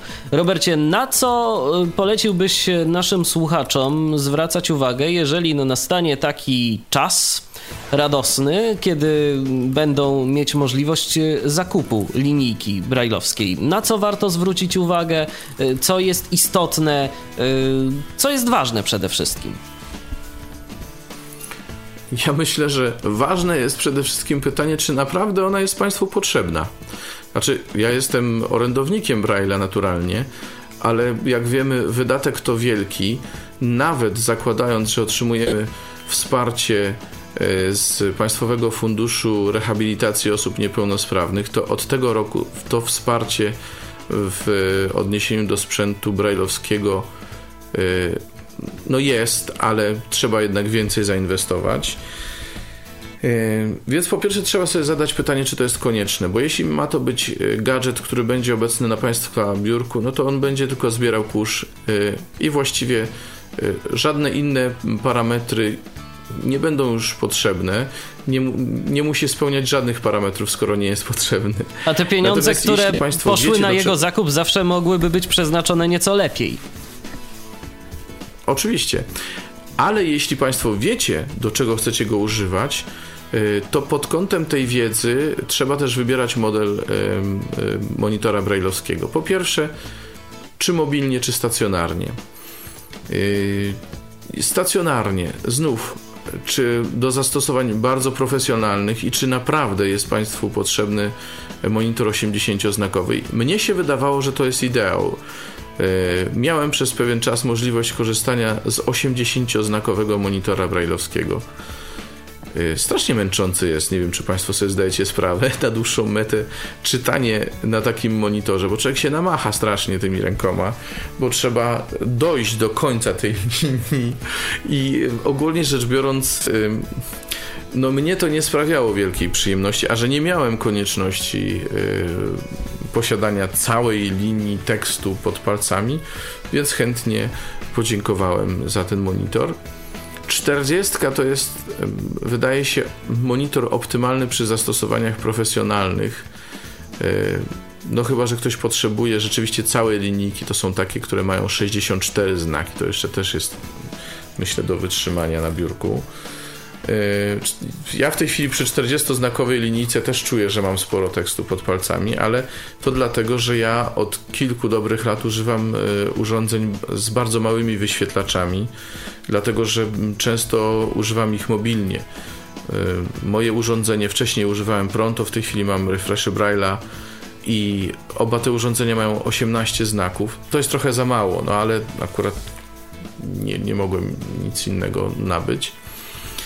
Y, tak więc y, to są do zastosowań typowo mobilnych. Są jeszcze formaty 24 i 32 znakowe. Jak dla mnie format 32 znakowy to jest takie idealne wypośrodkowanie pomiędzy mobilnością a y, zastosowaniami stacjonarnymi. To jest powiedzmy przeciętna szerokość arkusza brajlowskiego. I mnie osobiście takie coś by satysfakcjonowało, sądzę. No ale to jest jedna kwestia, to znaczy, czy Państwo chcecie używać tego sprzętu w zastosowaniach mobilnych czy stacjonarnych. Druga kwestia to Wasze osobiste preferencje co do ergonomii tego sprzętu. To znaczy, czy wystarczy Wam, że pola brajlowskie będą, tak jak mówiliśmy to jakiś czas temu, tylko od strony użytkownika, czy też chcecie, żeby to można było przełączać, czy wolicie właśnie przeciwnie, żeby one leżały gdzieś z tyłu, tak żebyście mogli kciukami nawigować sobie po przyciskach y, obecnych na powierzchni urządzenia. No i także to kwestia jeszcze modułów brajlowskich, to... Robercie, tak mi się wydaje, bo teoretycznie mm, no te moduły, one są wszędzie takie same, gdzieś tam wyskakują nam te kropeczki, ale jeżeli już się trochę tych linijek y, ma, jeżeli się kilka linijek przetestuje, to widać, że w jednych jest nawigacja inna, y, a właściwie komfort użytkowania jest inny, no i w innych też jest y, Oczywiście. jakiś tam powiedzmy odmienny ten komfort użytkowania. I te moduły też są różne, no na przykład tak jak y, Handytech, jak dobrze pamiętam, ma takie wklęsłe moduły specyficzne. Tak. I tak. to jest też na tak, przykład dosyć wygodne. Wygodnie. Tak, bardzo się wygodnie. To też jeden z notatników, które, które miałem, to było Braillino 20-znakowe. E, I mówimy o, o, linijkach, a nie o notatnikach, ale chodzi przecież o, o znaki brajlowskie, więc może od razu powiem, bo i linijki brajlowskie Handytecha mają też takie wklęsłe te pola brajlowskie. Znaczy, punkty oczywiście są wypukłe, natomiast sama powierzchnia jest, y, ma taki troszkę fizjologiczny kształt, to znaczy palce wchodzą y, w, w pewną w, w pewną taką, nazwijmy to umownie, dolinę, e, w, taki, w takie wgłębienie, po którym się poruszają i dzięki temu odczuwamy mniej dyskomfort związany z długotrwałym czytaniem. Jest jeszcze inna rzecz, e, jeśli Państwo macie wrażliwe opuszki, to warto pytać lub sprawdzać w internecie, który z monitorów brailleowskich ma regulowaną twardość Braille'a. Niektóre monitory brailleowskie mają coś takiego, że y, z pozycji czytnika ekranu bądź z pozycji menu samego urządzenia możemy regulować twardość Braille'a. I to jest bardzo wygodne dla osób, które y, mają właśnie wrażliwe opuszki i nie, ch nie chcą obcować z, z w pełni wypukłym braillem, który troszkę może męczyć i ostatecznie może sprawiać ból wręcz, prawda? Czyli jak rozumiem, ta regulowana twardość Braille'a polega na tym, jak bardzo te pręciki odpowiedzialne za yy, wytłaczanie punktów brajlowskich będą wysunięte, tak? Tak, tak, oczywiście, tak właśnie. Mówiąc o ergonomii jeszcze tych urządzeń, warto yy, przyjrzeć się temu, gdzie jak są umieszczone te przyciski najbardziej istotne z naszego punktu widzenia do przewijania Braille'a. Bo proszę Państwa, spotkałem się z monitorami, w których to się dzieje bardzo naturalnie, bardzo ergonomicznie. E, wręcz są takie, nie miałem okazji korzystać, ale wiem o takich, które, e, które automatycznie e, stwierdzając obecność ręki określ na określonej pozycji tego monitora, zmieniają już kolejny panel brailleowski, pokazują kolejne tam ileś 40, 60 czy 80 znaków, no to już jest taka automatyzacja tego procesu. Są takie jak właśnie ESYS 40, którego tutaj mam przed sobą, że po stronie użytkownika na panelu, y, nie tym górnym, na którym się znajdują y, pola brajlowskie, ale na tym bocznym panelu zwróconym do użytkownika są takie rolki wyposażone w takie wypukłe pukłe, nie wiem jak to powiedzieć, takie wypustki właśnie. Potrącam tylko palcem, a monitor przechodzi do następnej linii. Niesamowicie wygodne to jest, ale z drugiej strony ktoś może woleć, żeby to były takie większe e, mm, listwy bądź przyciski do naciskania kciukami, bądź komuś może jest wygodnie nacisnąć małym piątym palcem w innym miejscu. No, znajdziecie Państwo tego mnóstwo y, i są zarówno takie monitory, które sprawiają przyjemność w użytkowaniu, jak i takie, które po prostu męczą. Ale nie jest to, y, nie jest to jednoznaczne, dlatego że każdy ma swoje znów preferencje i naprawdę nie radzę kupować e, notatnika, czy, linijki w tym wypadku brajlowskiej, ale notatnika również nie. Linijki brajlowskiej, o której Państwo znacie wszystkie szczegóły techniczne, ale której nie mieliście w rękach. Naprawdę. Albo na zasadzie takiej, że Dlatego, ktoś że... polecił. Tak. Tylko i wyłącznie. Tak, dlatego, że tej linijki będziecie używać, będziecie ją mieli cały czas w ręku. Jeżeli, zwłaszcza jeżeli dużo pracujecie z Braillem, a, a wtedy właśnie linijka się przydaje, no to ona musi być absolutnie odpowiadająca waszej wygodzie, waszemu komfortowi. I, I na to niewątpliwie trzeba zwracać uwagę. Dobrze jest też patrzeć na to, y, jak długo wytrzymują baterie. W tej chwili większość linijek to już są linijki zasilane y, bateriami czy akumulatorami. Oprócz tego można je zasilać bądź przez zasilacz sieciowy, bądź przez USB z komputera bezpośrednio.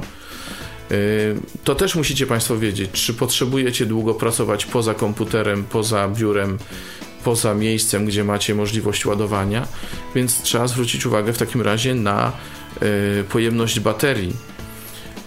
Trzeba zwrócić uwagę na trwałość urządzenia. Jeśli urządzenie ma leżeć w pomieszczeniu gdzieś przy komputerze, to nie ma to może takiego znaczenia, ale jeśli wiecie Państwo, że będziecie nosić e, ten sprzęt, no to trzeba zobaczyć, jak trwała jest obudowa. Jeśli nawet plastikowa, to czy to jest plastik e, taki dość twardy i robiący wrażenie solidnego, czy, czy sprzęt jest dobrze spasowany ze sobą no to są takie, takie rzeczy, na które warto zwracać uwagę. Obecność y, tych tak zwanych kursor routingów, przełączników y, sprowadzających kursor do określonego pola, tych, tych, tych takich małych przełączników, o których mówiłem, że są ponad lub pod spodem pól brajlowskich. Y, naprawdę bardzo to ułatwia życie, a czasami y, bez nich trudno mówić o dobrym nawigowaniu, zwłaszcza na przykład kiedy się ma urządzenie mobilne, i kiedy jest ograniczona możliwość e, działania, nie wiem, o jeden znak, o jeden akapit, o jedną linijkę, bo to czasami warunkują te szczytniki ekranu, to kursor routing jest naprawdę. No, większość tych monitorów to ma, ale są takie, które nie mają i e, myślę, że warto na to zwracać uwagę. E, Robercie, a zadam jeszcze no, kolejne pytanie. funkcje jeszcze. E, jeszcze zadam jeszcze jedno pytanie, bo tak naprawdę no, można tu radzić naszym słuchaczom, że linijkę powinni dopasować do swoich potrzeb, ale tak twoim zdaniem, jako użytkownika no, jakiejś większej y, serii linijek brajlowskich, różnych, to po jakim czasie użytkowania, po jakim czasie pracy możemy stwierdzić, czy ta linijka nam odpowiada, czy nie. No bo problem jest taki, że te urządzenia jednak sporo kosztują i raczej dystrybutor no, nie wypożyczy nam, powiedzmy, tak od tak sobie po prostu takiego urządzenia na jakiś czas, żebyśmy mogli tylko później na przykład je zwrócić powiedzieć, nie, no raczej tego to nie kupię. To wiesz, teoretycznie przepisy handlowe mówią o tym, że w ciągu 10 dni y, użytkownik, y, to znaczy nabywca, przepraszam, ma możliwość zwrotu urządzenia y, nawet bez podania przyczyny, byleby nie nosiło śladów użytkowania.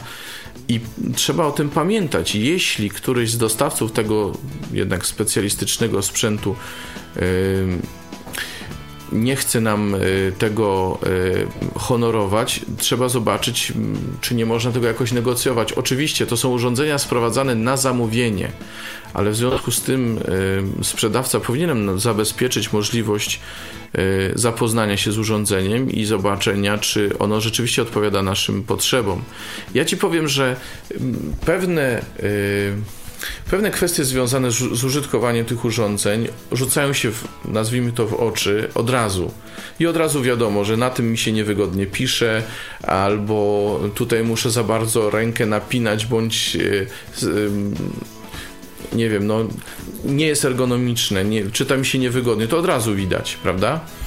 Natomiast wszystkie zalety danego urządzenia, no to trzeba przynajmniej tygodnia do dwóch żeby, żeby zobaczyć, jak najlepiej je skonfigurować, żeby ono rzeczywiście było e, maksymalnie wykorzystane i maksymalnie odpowiadało moim potrzebom.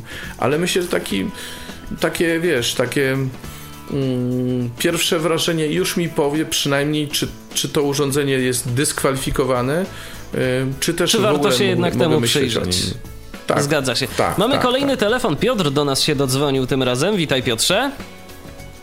Witam. I co nam powiesz a propos Braille'a? Cześć Piotr. Znaczy, ja powiem tak, że z Braille'a to korzystam jak korzystam, bo oczywiście wiadomo synteza i to wszystko i z Braille'a generalnie korzystam tylko tyle co e, tyle co w szkole linijki są, ale też mało, ale uważam, że linijki to i tak jednak jest dobre rozwiązanie do, do Braille'a. Jeżeli dużo kto, e, ktoś z tego korzysta, to też myślę, że to jest dobre przy, e, przykładowo w takim przypadku, jeżeli coś się w syntezie zawiesi, a jednak ten program odczytu ekranu będzie działał jakoś. Więc w pewnym sensie mogę powiedzieć, że to, że to jest też, jeżeli ktoś korzysta z Braille'a i przypadkiem też syntezy i coś by mu się zawiesiło, to Braille też jest dobrym takim rozwiązaniem, moim zdaniem. A ty do czego najczęściej, jeżeli już wykorzystujesz y, Braille'a, to do czego, do jakich rzeczy, do jakich działań? Eee, tylko żeby ewentualnie jak się jak pisze, jak piszę jakieś te teksty na, no, na lekcjach się jakieś teksty piszę, żeby sprawdzić, czy, czy coś dobrze napisałem. E, czy, czy dobrze, czy nie ma błędów i tak dalej, e, i tak dalej, no do błędów generalnie, żeby sprawdzić, bo za często z linijki nie korzystam, ja akurat ja, ja nie, nie za często z linijki korzystam też, ale no rzadko kiedy tak korzystam z linijki, więc no. Dobrze, dziękuję bardzo w takim razie Piotrze za głos w dyskusji, pozdrawiam, do usłyszenia. No Robercie, to chyba całkiem dobrze, bo nasi słuchacze, tak po głosie sądząc to w gruncie rzeczy w dużej mierze ludzie młodzi, jednak z Braille'a korzystają cały czas i okazuje się, że to pismo punktowe cały czas jest przydatne. W narodzie nie ginie.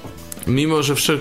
tak, mimo, że wszelkiego rodzaju e, nie wiem, ankiety, sondaże mówią o tym, że spada czytelnictwo brajlowskie e, spada znajom, stopień znajomości Braille'a wśród niewidomych. Trudno powiedzieć, czy to ze względu na to, że coraz więcej osób e, posługuje się komputerem mówiącym i nie ma większych zapotrzebowań, bo tu myślę, to też e, w dużej mierze zależy od tego, co kto robi w życiu, czy czyta, e, czy tylko słucha i tak dalej, i tak dalej, jakie ma nastawienie ogólnie do odbioru treści i czy co to są treści głównie, e, wiesz, typu książki, czy też czy też jest to zawodowo komuś potrzebne. No, są tu różne, wiesz, myślę, że to są różne czynniki, które na to wpływają, ale jest mi bardzo miło słyszeć od już kilku osób. Właściwie od nikogo nie usłyszałem, że, że Braille jest do niczego niepotrzebny.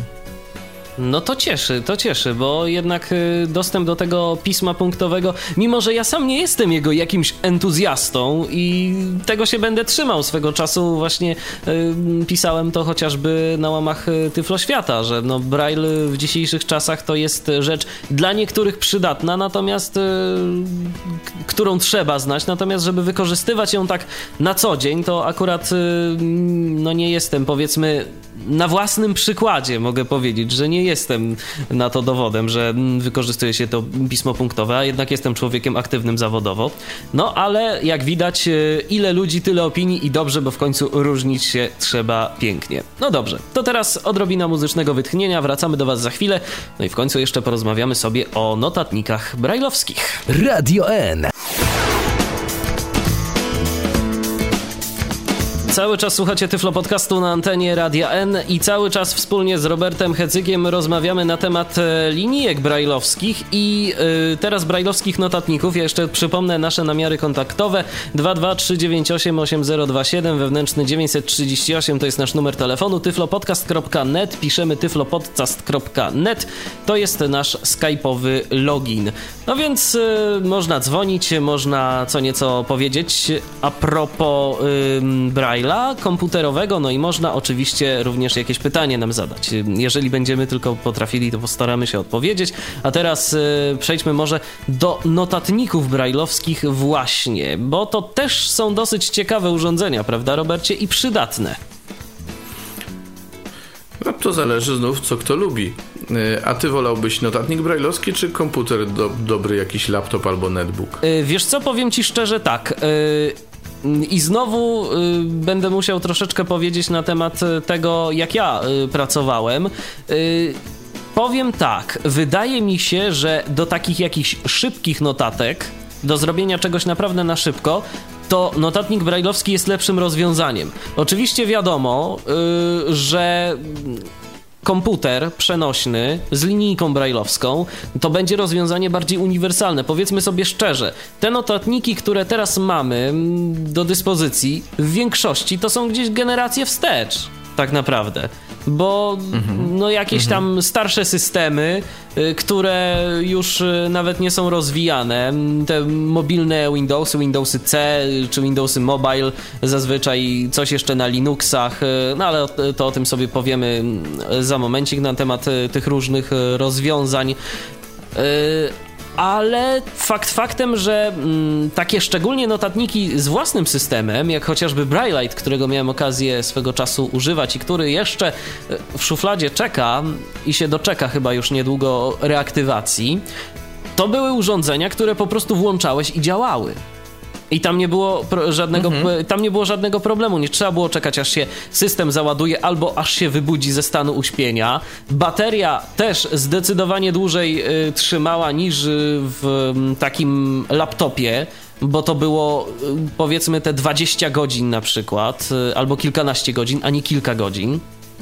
Y, więc działało to mhm. szybciej. No ale oczywiście, no, byłem ograniczony tylko do zapisu notatek, odczytu notatek, do możliwości, yy, powiedzmy, skorzystania z kalkulatora, jeszcze kilku innych rzeczy i to wszystko. Nie mogłem sobie na przykład, yy, no nie wiem, skorzystać y, z łączności bezprzewodowej, gdzieś tam się połączyć z internetem, albo zrobić tego typu rzeczy, które teraz już w notatnikach, no, poniekąd są możliwe. Natomiast dalej to jest jeszcze, to jest jeszcze nie to co powinno być. Ale szybkość była. To, pra to prawda. Poza tym niektóre, większość z tych notatników yy, to są takie systemy zamknięte. Prawie że ekosystemy niezależne od yy, świata zewnętrznego. To znaczy trudno na przykład rozszerzyć yy, jego funkcjonalność o nowe aplikacje, nowe programy. Dzisiaj ogólnie te tak zwane mainstreamowe urządzenia, czyli te y, powszechnego użytku urządzenia przenośne, to są urządzenia, które możesz wzbogacać o różne funkcjonalności przez instalowanie programów, czy czy to będą urządzenia na Symbiana, czy na Androida, czy na system e, iOS, czyli mobilny system e, Apple'a, e, to to są wszystko urządzenia, którym możesz ciągle coś dodawać. Natomiast notatniki brajlowskie są urządzeniami, w większości powtarzam, bo ma, mamy chlubny wyjątek, e, w większości takimi, że nic już im nie dodasz, tylko to, co mają, e, będzie działać i koniec. A są to jednak urządzenia, no, drogie. Poważnie różniące się ceną, prawda? Y, no, no znaczy wiesz, y, Właśnie. jeżeli chodzi o ten taki ekosystem, no to producent y, PacMate'a, czyli Freedom Scientific, zawsze się chwalił, że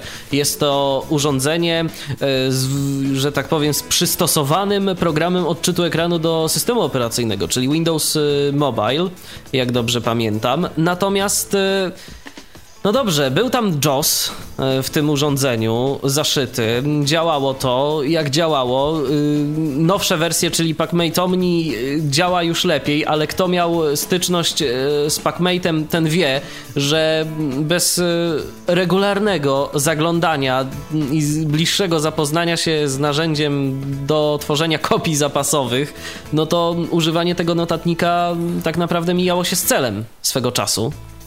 Później to zostało poprawione. No i inna sprawa, że czy rzeczywiście te aplikacje do y, Windowsa mobilnego były tak naprawdę instalowane przez użytkowników. Tak y, między Bogiem a prawdą to tych aplikacji jakoś tak y, specjalnie wiele nie było, a jeszcze inna sprawa, ile z tych programów obsługiwał czytnik ekranu, obsługi, obsługiwał JOS. To ja mam pytanie do słuchaczy w takim razie. Być może ktoś z Państwa używał PacMate'a i instalował e, w tym notatniku aplikacje spoza tego zestawu dostarczanego przez producenta, to zachęcam do kontaktu z nami i być może będą mogli się Państwo podzielić. Ja w międzyczasie yy, chciałem jeszcze powiedzieć dwa słowa na temat różnych systemów, w oparciu o które funkcjonują te nasze notatniki oraz yy, podzielę je też na takie dwie zasadnicze grupy: urządzenia samodzielne i urządzenia współpracujące. Yy, bo od razu powiem, że na przykład Braille Pen yy, produkcji Harpo to jest notatnik w dwóch częściach: linijka malutka brailleowska i urządzenie inteligentne typu PalmTop, kiedyś to były iPaki. W tej chwili wiem, że Harpo sprzedaje Y, Braille Pena z y, którąś Nokią, chyba E52. Y, mam nadzieję, że nie pomyliłem. I na pewno z iPhone'em. Po prostu używając zasobów urządzenia jako notatnika bądź jako, no właśnie, inteligentnego urządzenia mobilnego, będąc urządzenie sobie spoczywa gdzie tam sobie chcemy, a linijka brajlowska właściwie jest interfejsem zarówno do czytania, czyli wychodzącym, jak i do wprowadzania danych. Ale notatniki brajlowskie to głównie jednak urządzenia samodzielne, y, i tutaj właśnie działają pod różnymi systemami. Ty już mówiłeś o Windowsie CE, czyli takim jądrze tego Windowsa Mobile'a i o samym Windowsie Mobile'u też wspominałeś. Y, są już w tej chwili urządzenia pracujące pod Androidem. To znaczy, mam na myśli Oriona. Jeszcze niestety niedostępny w Polsce, a szkoda, ale a, może no będzie. No właśnie, a szkoda ale może będzie. To jest urządzenie androidowe w całości e, pomyślane dla osób niewidomych, produkcji zdaje się American Printing House e, for the Blind, prawda? To znaczy producentem tak w ogóle urządzenia jest Level Star, czyli ci sami, którzy swego czasu również interesujący notatnik stworzyli o nazwie Icon, bo to także było interesujące urządzenie oparte na Linuxie. Tym razem mamy do czynienia z Androidem. No i mm, trzeba powiedzieć, że tu taki polski akcent, y, co już któryś raz podkreślam, bo, Andro, bo Oriona udźwiękawia Iwona. I tak mi się nawet do Rymu powiedziało. Na razie to są głosy amerykańskie, bo na amerykański rynek jest y, to urządzenie y, póki co przygotowywane, ale mam informację od producenta, bo po prostu zapytałem, jak wygląda kwestia z innymi językami, chociażby z polskim. No i okazuje się, że są plany, więc być może za jakiś czas Orion także gdzieś u nas się pojawi. To jest notatnik z linijką brajlowską teraz, żeby nie skłamać, ale 18 albo 20 znaków. Zawsze, zawsze mi się to myli, ale podejrzewam, że 18. Yy, I te i jeżeli chodzi o y, tego typu urządzenie, no to tu znowu mamy taką sytuację, że jest to y, urządzenie wyposażone w screen reader, czyli coś tak troszeczkę jak PackMate i znowu zachodzi pytanie, jak bardzo te aplikacje zewnętrzne, aplikacje mm, tworzone przez y, niekoniecznie producentów tego notatnika będą dostępne dla mm, użytkowników y, tego czytnika ekranu. No Google coś z dostępnością robi, ale różnie z tą dostępnością jest. Z dostępnością samego Androida zaciekawie nie jest, y, co y, chociażby Jacek Zadrożny swego czasu na swoim blogu opisywał, kiedy mm, toczył boje z telefonem wyposażonym w Androida. No ale może ten y, czytnik ekranu, który jest właśnie zaimplementowany w Orionie i który jest autorskim rozwiązaniem Level Star, mm, załatwia sprawę, przynajmniej w jakiejś dużej części.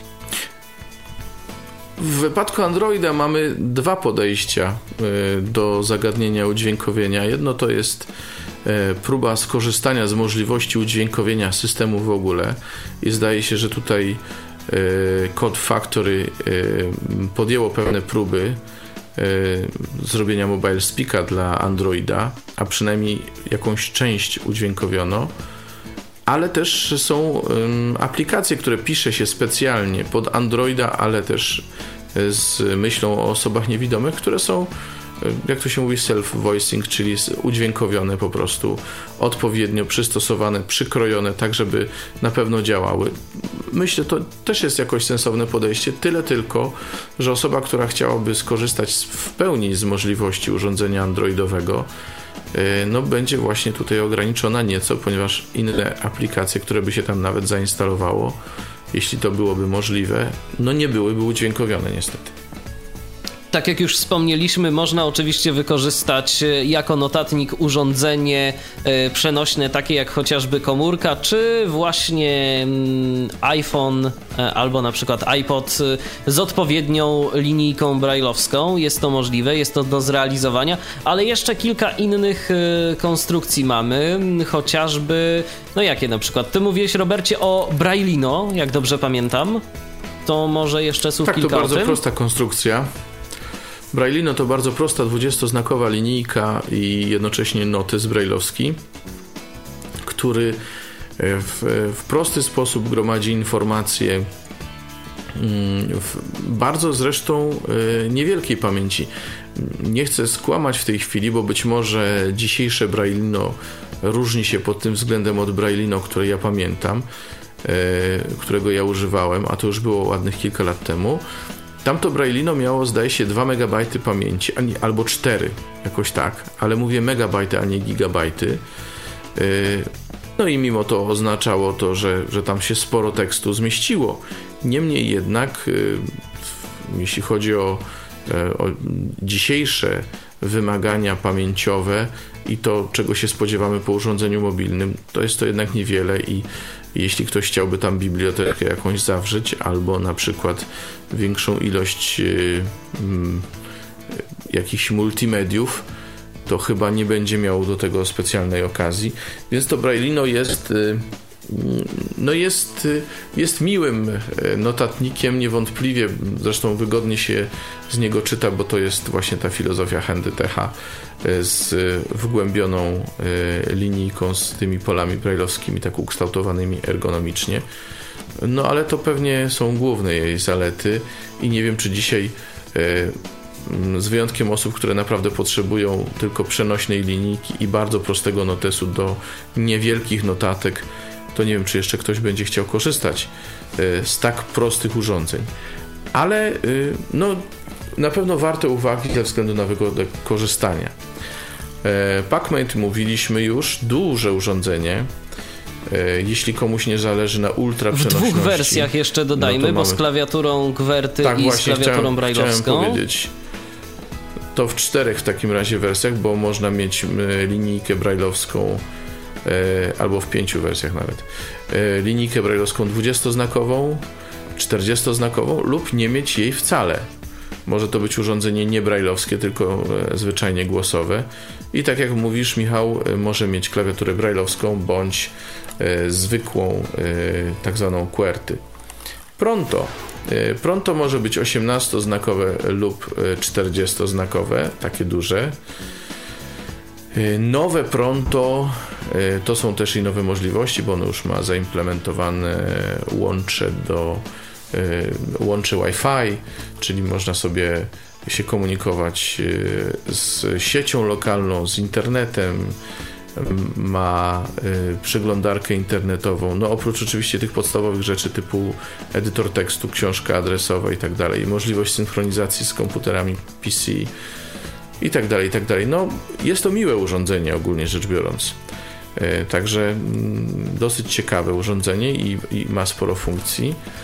E, Braille Sense. A przepraszam, Pronto również występuje e, w, z klawiaturą. Czekaj, skłamałbym. Nie, Pronto chyba nie ma klawiatury QWERTY. Owszem, Braille Sense ma e, klawiaturę QWERTY, na pewno, znaczy w wersji 32-znakowej, bo jest jeszcze Braille Sense on Hand, zdaje się tak się to nazywa, to jest 18-znakowa linijka też oparta na e, Windowsie CE. Z tym, że to jest konstrukcja, jak tak dobrze tak pamiętam, zamknięta. Również, tak samo jak Pronto. Mhm. Pronto też jest konstrukcją zamkniętą. Yy, I to są urządzenia yy, no, rozbudowane, jeśli chodzi o funkcjonalność, to tak. Natomiast yy, również powiedzmy dość ograniczone, jeśli chodzi o Mm, kwestie języków. Jeśli ktoś potrzebuje używać większej ilości języków, to w Pronto zdaje się ma do wyboru dwa, W Braille sensie chyba również dwa, chyba że w ostatnich wydaniach oprogramowania coś się zmieniło, ale tam w ogóle były dosyć poważne e, komplikacje ze zmianą języka, trzeba było restartować w ogóle cały system. No, cudawianki troszkę, e, ale przyjemne urządzenie ogólnie rzecz biorąc, Braille Sense. Są też urządzenia, których my tutaj nie znamy na naszym rynku, taki Braille Note, Braille Note Apex, na przykład produkcji Humanware. Bardzo fajny design, takie, takie urządzenie, wiesz, już nowoczesne, metalowa obudowa, płaskie bardzo. E, w wersji zarówno z klawiaturą brailleowską, jak i zwykłą. Jest też bardzo egzotyczny e, notatnik ważący 2 kg produkcji Pappenmayera. Elba to się nazywa. No i to chodzi na Linuxie. E, nie wiem, czy ktokolwiek w Polsce Elbę ma. Też jestem bardzo ciekaw, gdyby ktoś z Państwa miał Elbę. E, chętnie usłyszę e, od Państwa wrażenia, bo to jest notatnik wyposażony w klawiaturę opartą na fortepianowym mechanizmie. Producent, producent się tym bardzo chwali i być może to rzeczywiście poprawia komfort pisania, ale komfort noszenia zdaje się jednak no jest bardzo ograniczony przy dwóch kilogramach masy tego urządzenia. No 40 to pól, nie 32. Ciężkie, ciężkie w takim razie troszeczkę, ale może ktoś y, lubi tego typu urządzenia, no i komfort może pracy wynagradza. Mamy kolejny telefon. Michał się do nas y, tym razem dodzwonił. Cześć Michale. Cześć, Michał Kasperczak, dzień dobry. E, no tak, Witam słucham, Cię, Michale. Witam, słucham e, audycji e, bardzo, bardzo, bardzo ciekawej.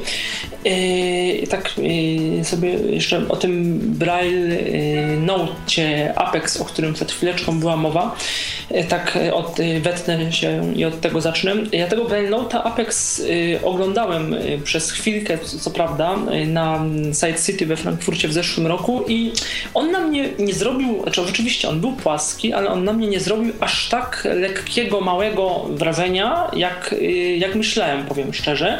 O, oczywiście, tak jak mówiłeś, bardzo ładny, ładny, dobrze wykonany notatnik, ładne audio. Nawet w tym hałasie targowym, w słuchawkach y, tego Eloquence'a, on jakoś tak mocno, mocno tak basowo, ładnie brzmiał. To to było gdzieś tam y, ciekawe. I Braille Note, on chyba też ma, on ma swój system, to jest, nie, to jest Windows CE tak. chyba. On ma Windows CE, tak, CE, ale ma też swoje oprogramowanie, które się nazywa Ksoft i właściwie ten Ksoft y, to są wszystkie funkcje, jakie są dostępne w Apexie to jest jakby taka, taki interfejs e, dla użytkownika. No czyli de facto to jest, bo też myśl, zwróćmy na to uwagę, że w sumie znaczy on i Braille, te produkty, produkty e, Himsa, czyli te wszystkie Braille Sensy e, i właśnie te humanware'owe Braille Noty, one tak naprawdę są bardzo do, do siebie podobne, to znaczy i te i oba mają klawiatury i są wersje z klawiaturą brailleowską i z klawiaturą QWERTY i są wers, wersji 18 i 32-znakowej, oba mają Windowsa CE, GPS-a, nie, nie GPS-a Braille Sense duży chyba nie ma. Yy, właściwie funkcje mają no, te same, bo tak naprawdę te, te wszystkie notatniki, one yy, no, mniej lub bardziej mają te, te, same funkcje. No, kwestia jest tak, jak mówiliśmy, czy mówiliście przed yy, chwilą dłuższą, właśnie w ergonomii, w jakiejś takiej obsłudze, w różnicach w, w obsłudze i w szczegółach. Tak, tak mi się wydaje. Mhm. No i niestety to, co mówi też Michał, że one są wszystkie jakby parę generacji wstecz. Nie ma oprócz tego Oriona, który ma się pokazać, nie ma takich nowoczesnych sprzętów e, z aktualnym oprogramowaniem, z aktualnymi możliwościami e, też łączności. Na przykład nie ma urządzenia brajlowskiego, które obsługiwałoby łącze komórkowe. Nie spotkałem się, żeby można było no używać No właśnie oprócz 3G. Oriona, bo Orion będzie, będzie miał taką możliwość, ale to dopiero no, no w naszym kraju jest, kwestia przyszłości. Tutaj jak... Mhm. I tutaj y, dla mnie, powiem szczerze, nie bardzo rozumiem, y, no tu będę niestety trochę tendencyjny, tak dość, dość jawnie, ale nie bardzo rozumiem firmy Freedom i polityki właśnie PacMate'a, który dla, jakoś jest takim urządzeniem już w tej chwili no bardzo anachronicznym. Raz, że taka mm, obudowa y, taka przyciężkawa, duża, gruba. Dwa, no owszem, ta wielojęzyczność i ten, ten JOS, ta unikodowość, to wszystko tak, to jest, to jest na pewno sensowne, no ale tak naprawdę naprawdę, no co z tego, jak tych programów zewnętrznych, tak pod Windows Mobile, które mogą być obsługiwane z klawiaturą, z, przy pomocy klawiatury, wcale tak, tak dużo nie ma. To już bardziej bym się skłaniał do takiego Braille Sensa, który ma wyświetlacz LCD, którego nowe oprogramowanie, no owszem, to jest Windows CE, czyli mówiliśmy ileś tam generacji wstecz. No ale to nowe oprogramowanie, które teraz wyszło, chyba jeszcze nie w Polsce, ale w Ameryce już tak, ono y, zapewnia również odczyt PDF-ów, y, obsługę plików EPUB, obsługę Twittera, chyba nawet szyfrowanych połączeń przez Wi-Fi, jakieś tam coś z synchronizacji z pocztą poprawiono, czyli jednak ten, ten Braille Sense ciągle te, te produkty z właśnie firmy Hinz jakoś tam mm, ewoluują, czego, czego chyba... A jak, Michale, a jak wygląda z wielojęzycznością?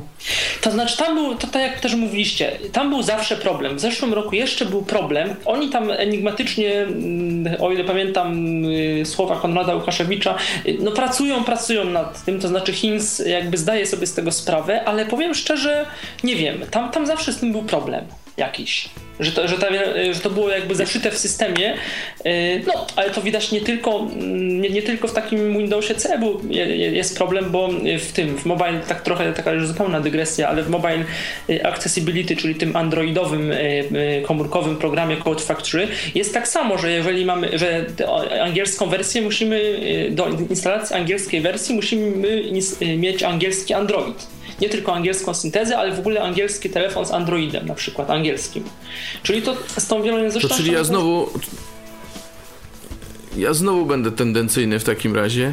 To ja do tego, żeby mój notatnik e, przełączyć e, do dowolnie wybranego przez siebie języka z tych, których używam, e, wystarczy mi po prostu zmienić to, nawet nie wchodząc w menu a używam, y, używam linijki krótkiej, bardzo 18-znakowej e, Refresh Braille i używam iPhone'a.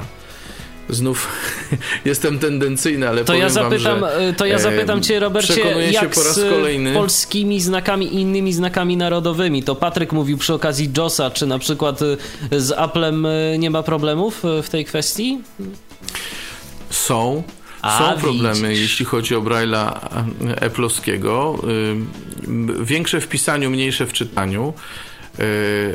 Ponieważ Apple ma i swoje bardzo mocne strony, ma i swoje słabe strony. Jedną z nich jest e, wpisywanie tekstów brajlowskich y, w języku polskim. Nastręcza to niejakich trudności, ale e, o ile wiem, a wiem z dość dobrze poinformowanych źródeł, prace nad tym trwają i w jakiś sposób są na bieżąco właśnie w tej chwili prowadzone, czyli możemy się spodziewać rychłych zmian. Natomiast to, co już jest, to, to jest obsługa skrótów brajlowskich, co mnie bardzo zaskoczyło. Polskich ortograficznych skrótów brajlowskich. Nie jest to stuprocentowo idealne jeszcze, ale sam fakt, że już to jest, y, no daje nadzieję też na, na, na poprawę tego. Niemniej jednak od, odczyt w ogóle Braille'a, bo głównie do tego jednak używam e, mm, tego notatnika. Ja sobie not, notować sobie owszem notuję, ale notuję sobie skrótami i to jako tako y, działa. Tam nie bez jakichś tam zastrzeżeń, ale działa. Y, do czytania się nadaje znakomicie. Y, no i przede wszystkim poprawki ukazują się w miarę na bieżąco. Jednak to, to nie jest y, oprogramowanie specjalistyczne, które potrzebuje nie wiadomo jak długiego okresu badań, bo też niewielka ekipa przy tym jest zatrudniona. To jest y, oprogramowanie do telefonu bardzo rozpowszechnionego i dbają także o aktualizację Y, tej y, strony accessibility. Nasza audycja powolutku dobiega do końca, ale skoro tak jesteśmy już tu w trójkę, to może spróbujmy jeszcze odpowiedzieć na pytanie Pawła. Paweł pyta, czy za pomocą jakiegoś notatnika brajlowskiego można pracować zdalnie, na przykład z telefonem komórkowym albo z jakimś innym urządzeniem mobilnym, chociażby żeby przeglądać pocztę, czy sprawdzać strony w internecie albo robić rzeczy tego typu. Tak, no o iPhone'ie no. to już e, Robert mówił e, wielokrotnie, że się da. Były na ten temat podcasty na temat e, Braille Refreshabla i obsługi Braille'a w systemie macOS, więc może o iPhone'ie nie będę mówić. Natomiast z telefonami, ja powiem też, nie testowałem tego w praktyce, natomiast wiem, że się da. Zarówno Tox, jak i Mobile Speak wspierają obsługę przez Bluetooth linijek braille'owskich, tylko znowu to nie jest takie powszechne jak, jak to w iOSie, czyli nie każdej linijki i nie każda tablica brailleowska będzie y, działać, różnie z tym bywa, więc da się, ale na ile to jest y, praktyczne, ergonomiczne, zarówno właśnie z powodów y, tych problemów z tablicami potencjalnych, jak i tego, co oferuje sam Symbian i obsługa Braille'a przez te Tox i Mobile Speaki, no to w tej chwili nie potrafię na to pytanie odpowiedzieć. Natomiast jest to ogólnie rzecz biorąc możliwe. Michale, a skoro tak rozmawiamy, to jeszcze zapytam Cię na koniec. Twoim zdaniem komputer przenośny laptop, netbook czy właśnie notatnik brajlowski? Co byłoby lepszym rozwiązaniem? Za czym ty jesteś?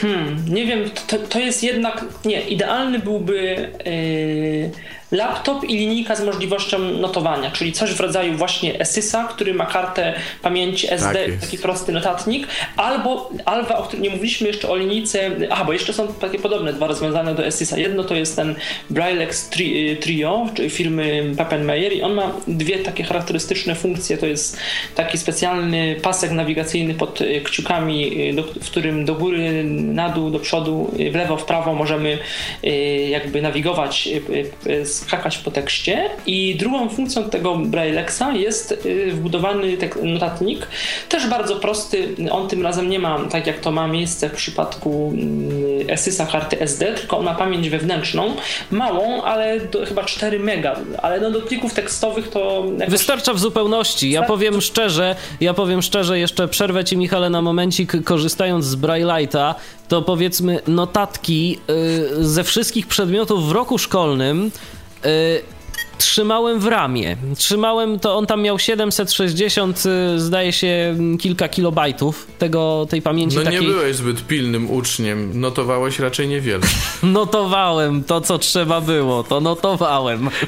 Ale powiem tak... poziom to wystarczy. Ale powiem tak, no w końcu, w końcu jakoś y, te szkoły ukończyłem, zatem okazuje się, że jednak to wystarczyło. Natomiast wracając do rzeczy, to... Genialna pamięć. To okazuje się... Straty by się nie zmieściły na Braille'a.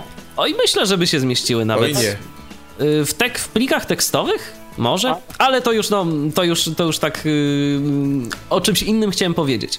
Że notatki, które robiłem z całego roku, Y, zawsze na koniec roku zrzucałem sobie do tych 2 megabajtów y, pamięci flash, mm, które tam były. Y, no i mhm. przesyłałem je też do komputera. To tak rzeczywiście tą operację musiałem zrobić raz na rok bo to wystarczyło. To, tego nie trzeba było robić częściej, także no, yy, chyba, że ktoś jest pilniejszym uczniem ode mnie, masz rację Robercie, to yy, być może będzie mu potrzeba więcej. Natomiast no mi wystarczyło w zupełności. A zawsze to był jeszcze, słuchajcie, zawsze to był jeszcze jakiś pretekst do tego, żeby, żeby nie pisać więcej, bo pamięć mi się kończy w urządzeniu. No tak.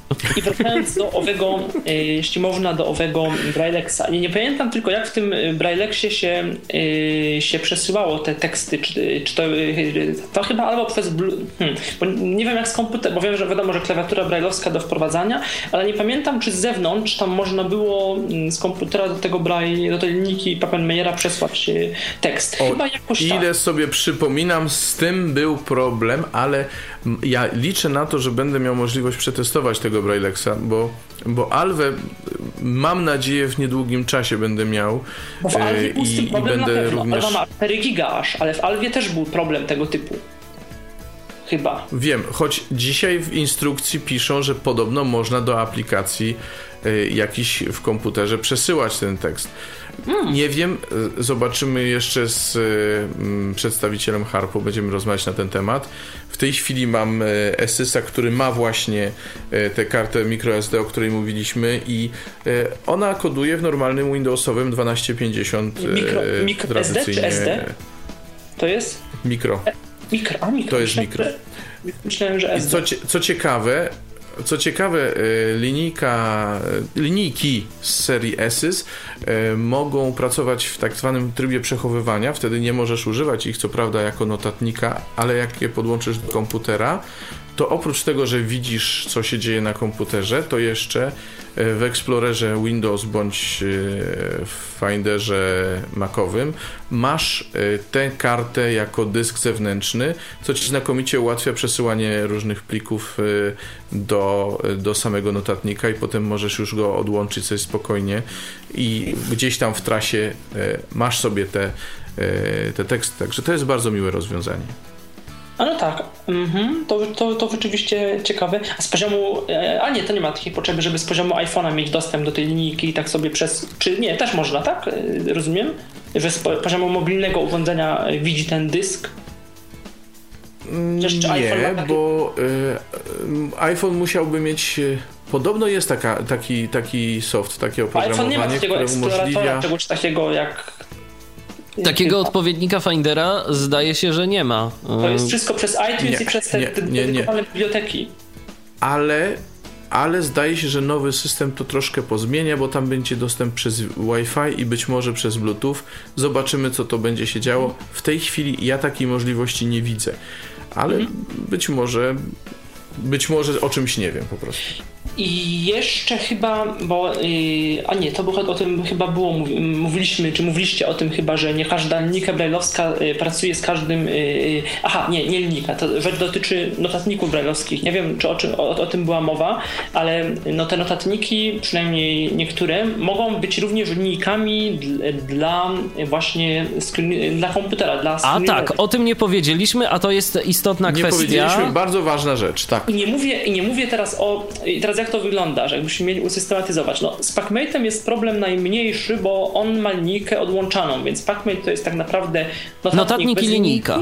I taki dok, w który wkładamy linijkę bądź 20, bądź 40 znakową, chociaż JOS też ma taki tryb, gdzie może y, jakby PacMate y, być teoretycznie speak PacMate'owy mógłby być syntezą dla JOSa, choć nie wiem, czy to w praktyce działa ale takie, takie opcje synchronizacji jedny, jedny PacMate'a y, z JOSem jakieś tam też, też, też były takiego y, terminala.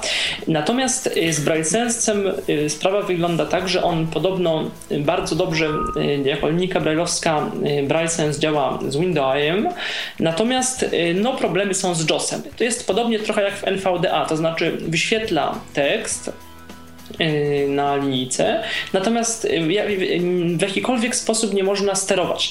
Znaczy nie jestem pewny teraz co do przewijania, może przewijać można, ale coś, y, coś z tym sterowaniem było, może cursor routing nie działa, w tej chwili... No to jest to, o czym Mogę... O czym poniekąd to, o czym mówiliśmy, mówiliśmy, że generalnie wszystko że działa, nie wszystkie ale... sterowniki tak. Natomiast nadużywając nieco cierpliwości słuchaczy, jeszcze chciałem powiedzieć o jednej ciekawostce, mianowicie e, Alfa BC 640 e, razem z tak zwanym Audio Future Packiem, o, czyli to jest taka przystawka właśnie z klawiaturą brailleowską i dźwiękiem, e, ma też taką fajną rzecz, że mm, można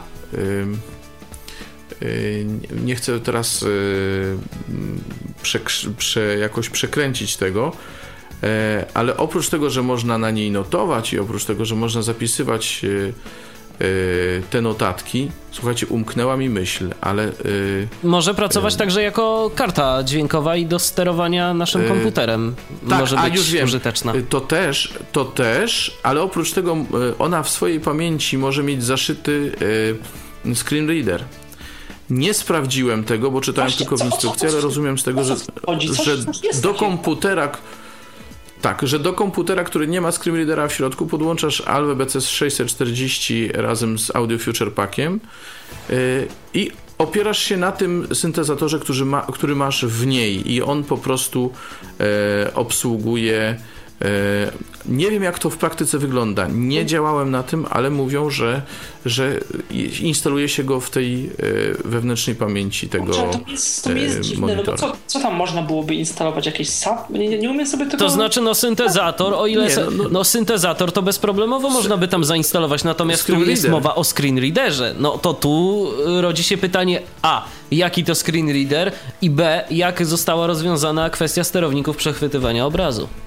I w ten sposób pobudziłem Waszą ciekawość. Mam nadzieję, że jak dostanę Alwę do obejrzenia, będę mógł coś więcej na ten temat powiedzieć. Nagram audycję. Potestujemy na jakoś na pewno. Tekst. I tym sposobem tak. oto. się wierzyć nie chcę, ale trochę teraz sobie wartuję oczywiście. No, dodam na koniec, że Alwa, która, której jeszcze nie widziałem do końca, jest bardzo. Zresztą ta Alwa, y, o której Patryk mówił 544, też jest bardzo stacjonarnym, ale bardzo ciekawym urządzeniem. Natomiast, no niestety ta Alwa BC640 zarówno bez, jak i z audio feature packiem, y, no to jest chyba najdroższy w Polsce obecnie monitor brailleowski, niestety. Razem z SSM. I... Bo mhm. skoro ja wiem, że dżentelmeni nie rozmawiają o pieniądzach, ale i SS i BC640 widziałem za 21 tysięcy w jednej firmie, a z Future Packiem, z Audio Future Packiem Alva kosztuje 23. Tak, a jak już mówimy o tych urządzeniach dystrybuowanych przez firmę Harpo, to mm, podzielę się z Państwem informacją, którą otrzymałem od, od y, właśnie pana z Harpo, że najprawdopodobniej te urządzenia, bo y, też y, to, to Ciebie Robert będzie interesować, urządzenia Brilliant, tak, firmy Humanware. No, cieszę się bardzo.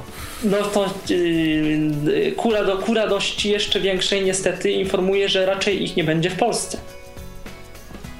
Aha, no to taka, to taka średnio. Wiesz enigmatycznie, że Humanware za bardzo nie jest tym rynkiem, stara śpiewka, Humanware nie jest tym rynkiem zainteresowany za bardzo, a y, spolszczenie urządzenia to jest y, duży nakład. No ja delikatnie napisałem w mailu, że dziękuję za informację, że jakby rozumiem, ale y, że wydaje mi się, że ten nakład nie jest aż taki duży, no jest to jedynie spolszczenie instrukcji i menu urządzenia, bo ono samo w sobie, o ile wiem, żadnych notatnikowych Oczywiście. nie posiada. Także nie tak naprawdę nie wiem, o co chodzi. Też nie wiem, jakie są do końca ceny. A, znaczy, jeżeli nie wiadomo o co chodzi, to wiadomo, że chodzi o pieniądze, a to urządzenie jest reklamowane jako urządzenie e, wygodne e, i tanie. Tanie, o, to tanie to... to nie dalej, nie dalej jak dzisiaj byłem na stronie Humanware, bo się trochę przygotowywałem i nie zdążyłem o tym powiedzieć, właśnie Brilliant jest reklamowany jako urządzenie dostępne. I dzisiaj, nie dalej chyba jak dzisiaj albo wczoraj, y, ukazała się wiadomość, że już jest gotowy do wysyłki y, do sklepów, więc... A cen, ceny... Jeśli będziemy mieli... Ceny przejeżdżałeś w Ameryce? Nie widziałem ceny jeszcze. Nie, nie widziałem ceny. No. Natomiast mówią, że ma być dostępny ekonomicznie. Prawdopodobnie więc firmy, które sprzedają droższy sprzęt, będą się broniły przed y, tanim i dobrym no sprzętem. No wiecie, z y, tym no ekonomicznym sprzedadzą... to ja bym tak do końca też znaczy, nie wierzył, bo... w stosunku do innych.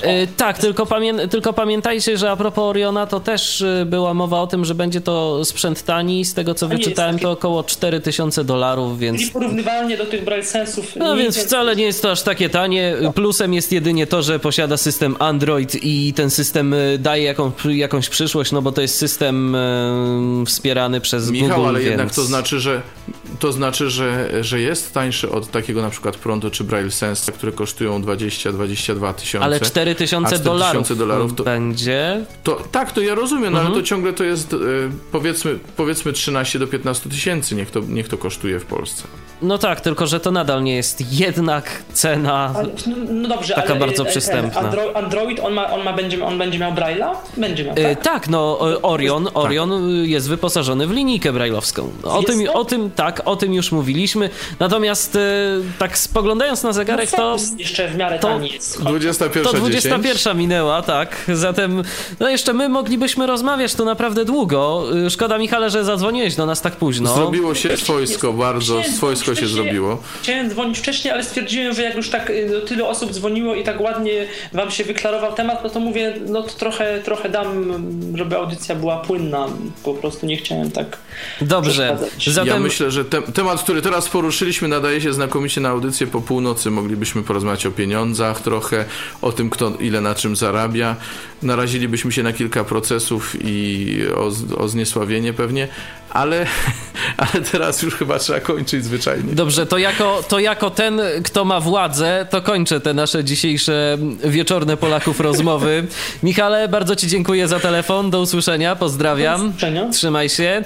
I Tobie, Robercie, również dziękuję za współudział dziękuję w dzisiejszej ci, audycji. Y, jeszcze na pewno niejednokrotnie się usłyszymy na tematy różne. A zatem do usłyszenia. Dziękuję Tobie, dziękuję Państwu. Do usłyszenia. A przypomnę, że mm, program razem ze mną dziś prowadził Robert Hecyk. Rozmawialiśmy na temat urządzeń brajlowskich, zarówno linijek brajlowskich, jak i, yy, jak i notatników brajlowskich. No i jeszcze kilka tematów pobocznych przy okazji nam się wyklarowało. Kolejny Tyflo Podcast w Radiu N już za tydzień po godzinie 19. My wtedy się usłyszymy w ramach tej audycji. Słyszymy się jeszcze w niedzielę e, po godzinie 20 w audycji z Archiwum M w Radiu N, na którą to bardzo serdecznie zapraszam. A póki co kłaniam się się, Michał Dziwisz. Do usłyszenia. Był to Tyflo Podcast. Audycja o technologiach wspierających osoby niewidome i słabowidzące. Audycja współfinansowana ze środków Państwowego Funduszu Rehabilitacji Osób Niepełnosprawnych.